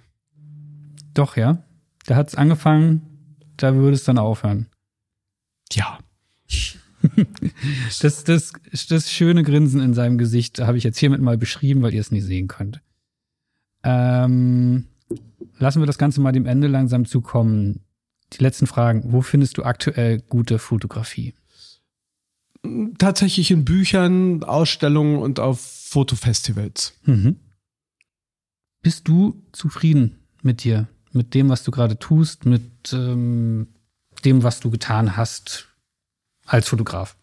Absolut. Also ich bin total zufrieden. Ich bin ähm, absolut privilegiert. Ich habe es total gut. Ich habe unglaublich viel Glück gehabt. Ich habe die Freiheit, einfach machen zu können, was ich will. Ich bin von niemandem wirklich abhängig. Ähm, habe eine große, ich spüre auch eine große innere Freiheit und dafür bin ich auch sehr dankbar. Also ich bin auch sehr demütig. Ich weiß, dass ich mir das nicht alles selbst erarbeitet habe, sondern dass ich einfach auch sehr viel Glück hatte. Hm. Wen sollten wir hier nochmal unbedingt einladen? Mit wem sollte ich mich unterhalten und genauso löchern wie dich? Ute und Werner Mahler. Okay, die Einladung ist hiermit raus. Vielen Dank. Und äh, was wir hier noch nie gemacht haben, was ich aber unbedingt, da ich ja sehr, sehr großer Fan deiner Arbeit bin, machen möchte, ähm, ich würde gerne unter allen Hörern dieses Podcast, die jetzt bis zum Ende durchgehört haben, was wir hier äh, in die Mikrofone gesprochen haben, heute ein Buch von dir verlosen. Hast du da Lust drauf? Ja, klar. Würdest du es signieren? Ja, klar. Welches Buch nehmen wir? Ähm, wir nehmen Triple X Holy. Da gibt's noch eins? Ja. Dann ähm, könnte sein, dass ich aus Versehen gewinne in diesem Gewinnspiel. Aber ich glaube, das ist nicht erlaubt. Ich bringe dir eins mit. Vielen Dank. Dann, also, was müssen wir dann tun für, für die, was müssen die Hörer tun? Ich habe ehrlich gesagt nicht vorher drüber nachgedacht. Ähm, sie mögen mir ihr Lieblingsfoto aus dem Jahre 2019 als analogen Abzug an deine Adresse schicken und ich suche das Schönste aus. Also hier, äh, wir, an, wir geben die Pickdrop-Adresse, äh, geben wir nochmal raus. Die steht auch auf unserer Website und so weiter. Analoge Abzüge von sich selber. Nein, nicht von sich selber, nicht wo sie selber drauf sind, Aber sondern was sie fotografiert haben. Mhm. Und ähm, im Format muss, muss nicht groß sein, 13 mal 18 oder 18 mal 24. Und ähm, können es dann hierher schicken und dann legen wir die auf den Boden und die Gewinnerin bekommt ein Buch. Ich bin wahnsinnig gespannt, ob hier drei, 30 oder 300 Prints die nächsten Tage bei uns reinrauschen. Ich auch. Ähm, vielen, vielen Dank für das schöne Gespräch. Möchtest du noch irgendwas loswerden oder habe ich dich erfolgreich äh, leer nee, gefragt? Ich bin jetzt ganz schön durch. Dann umso mehr vielen, vielen Dank, dass du heute dabei warst. Ja, ich danke dir. Es hat total viel Spaß gemacht. Mir auch und viel Erfolg weiterhin. Ja, und dir. Danke. Das war's auch schon wieder mit dieser Ausgabe des Pickdrop Podcasts. Wenn dir diese Ausgabe gefallen hat, findest du auf iTunes, Spotify, YouTube und in deiner Lieblingspodcast-App noch viele andere Folgen. Und vor allem kannst du den Podcast dort auch abonnieren, damit du keine Folge mehr verpasst. Und wenn du schon mal dabei bist, lass mir doch gleich einen netten Kommentar, ein paar Sternchen, Likes oder einen Daumen hoch da, denn ich freue mich wirklich über jedes einzelne Feedback zu den Gesprächen. Natürlich kannst du unter www.pickdrop.com auch einfach Pickdrop selbst ausprobieren, wenn du Lust hast, deine Bilder zukünftig viel einfacher und schöner mit deinen Kunden zu teilen, als du es bisher machst. Vielen Dank fürs Zuhören. Die nächste Ausgabe kommt wie gewohnt in zwei Wochen. Bis dahin, mach's gut.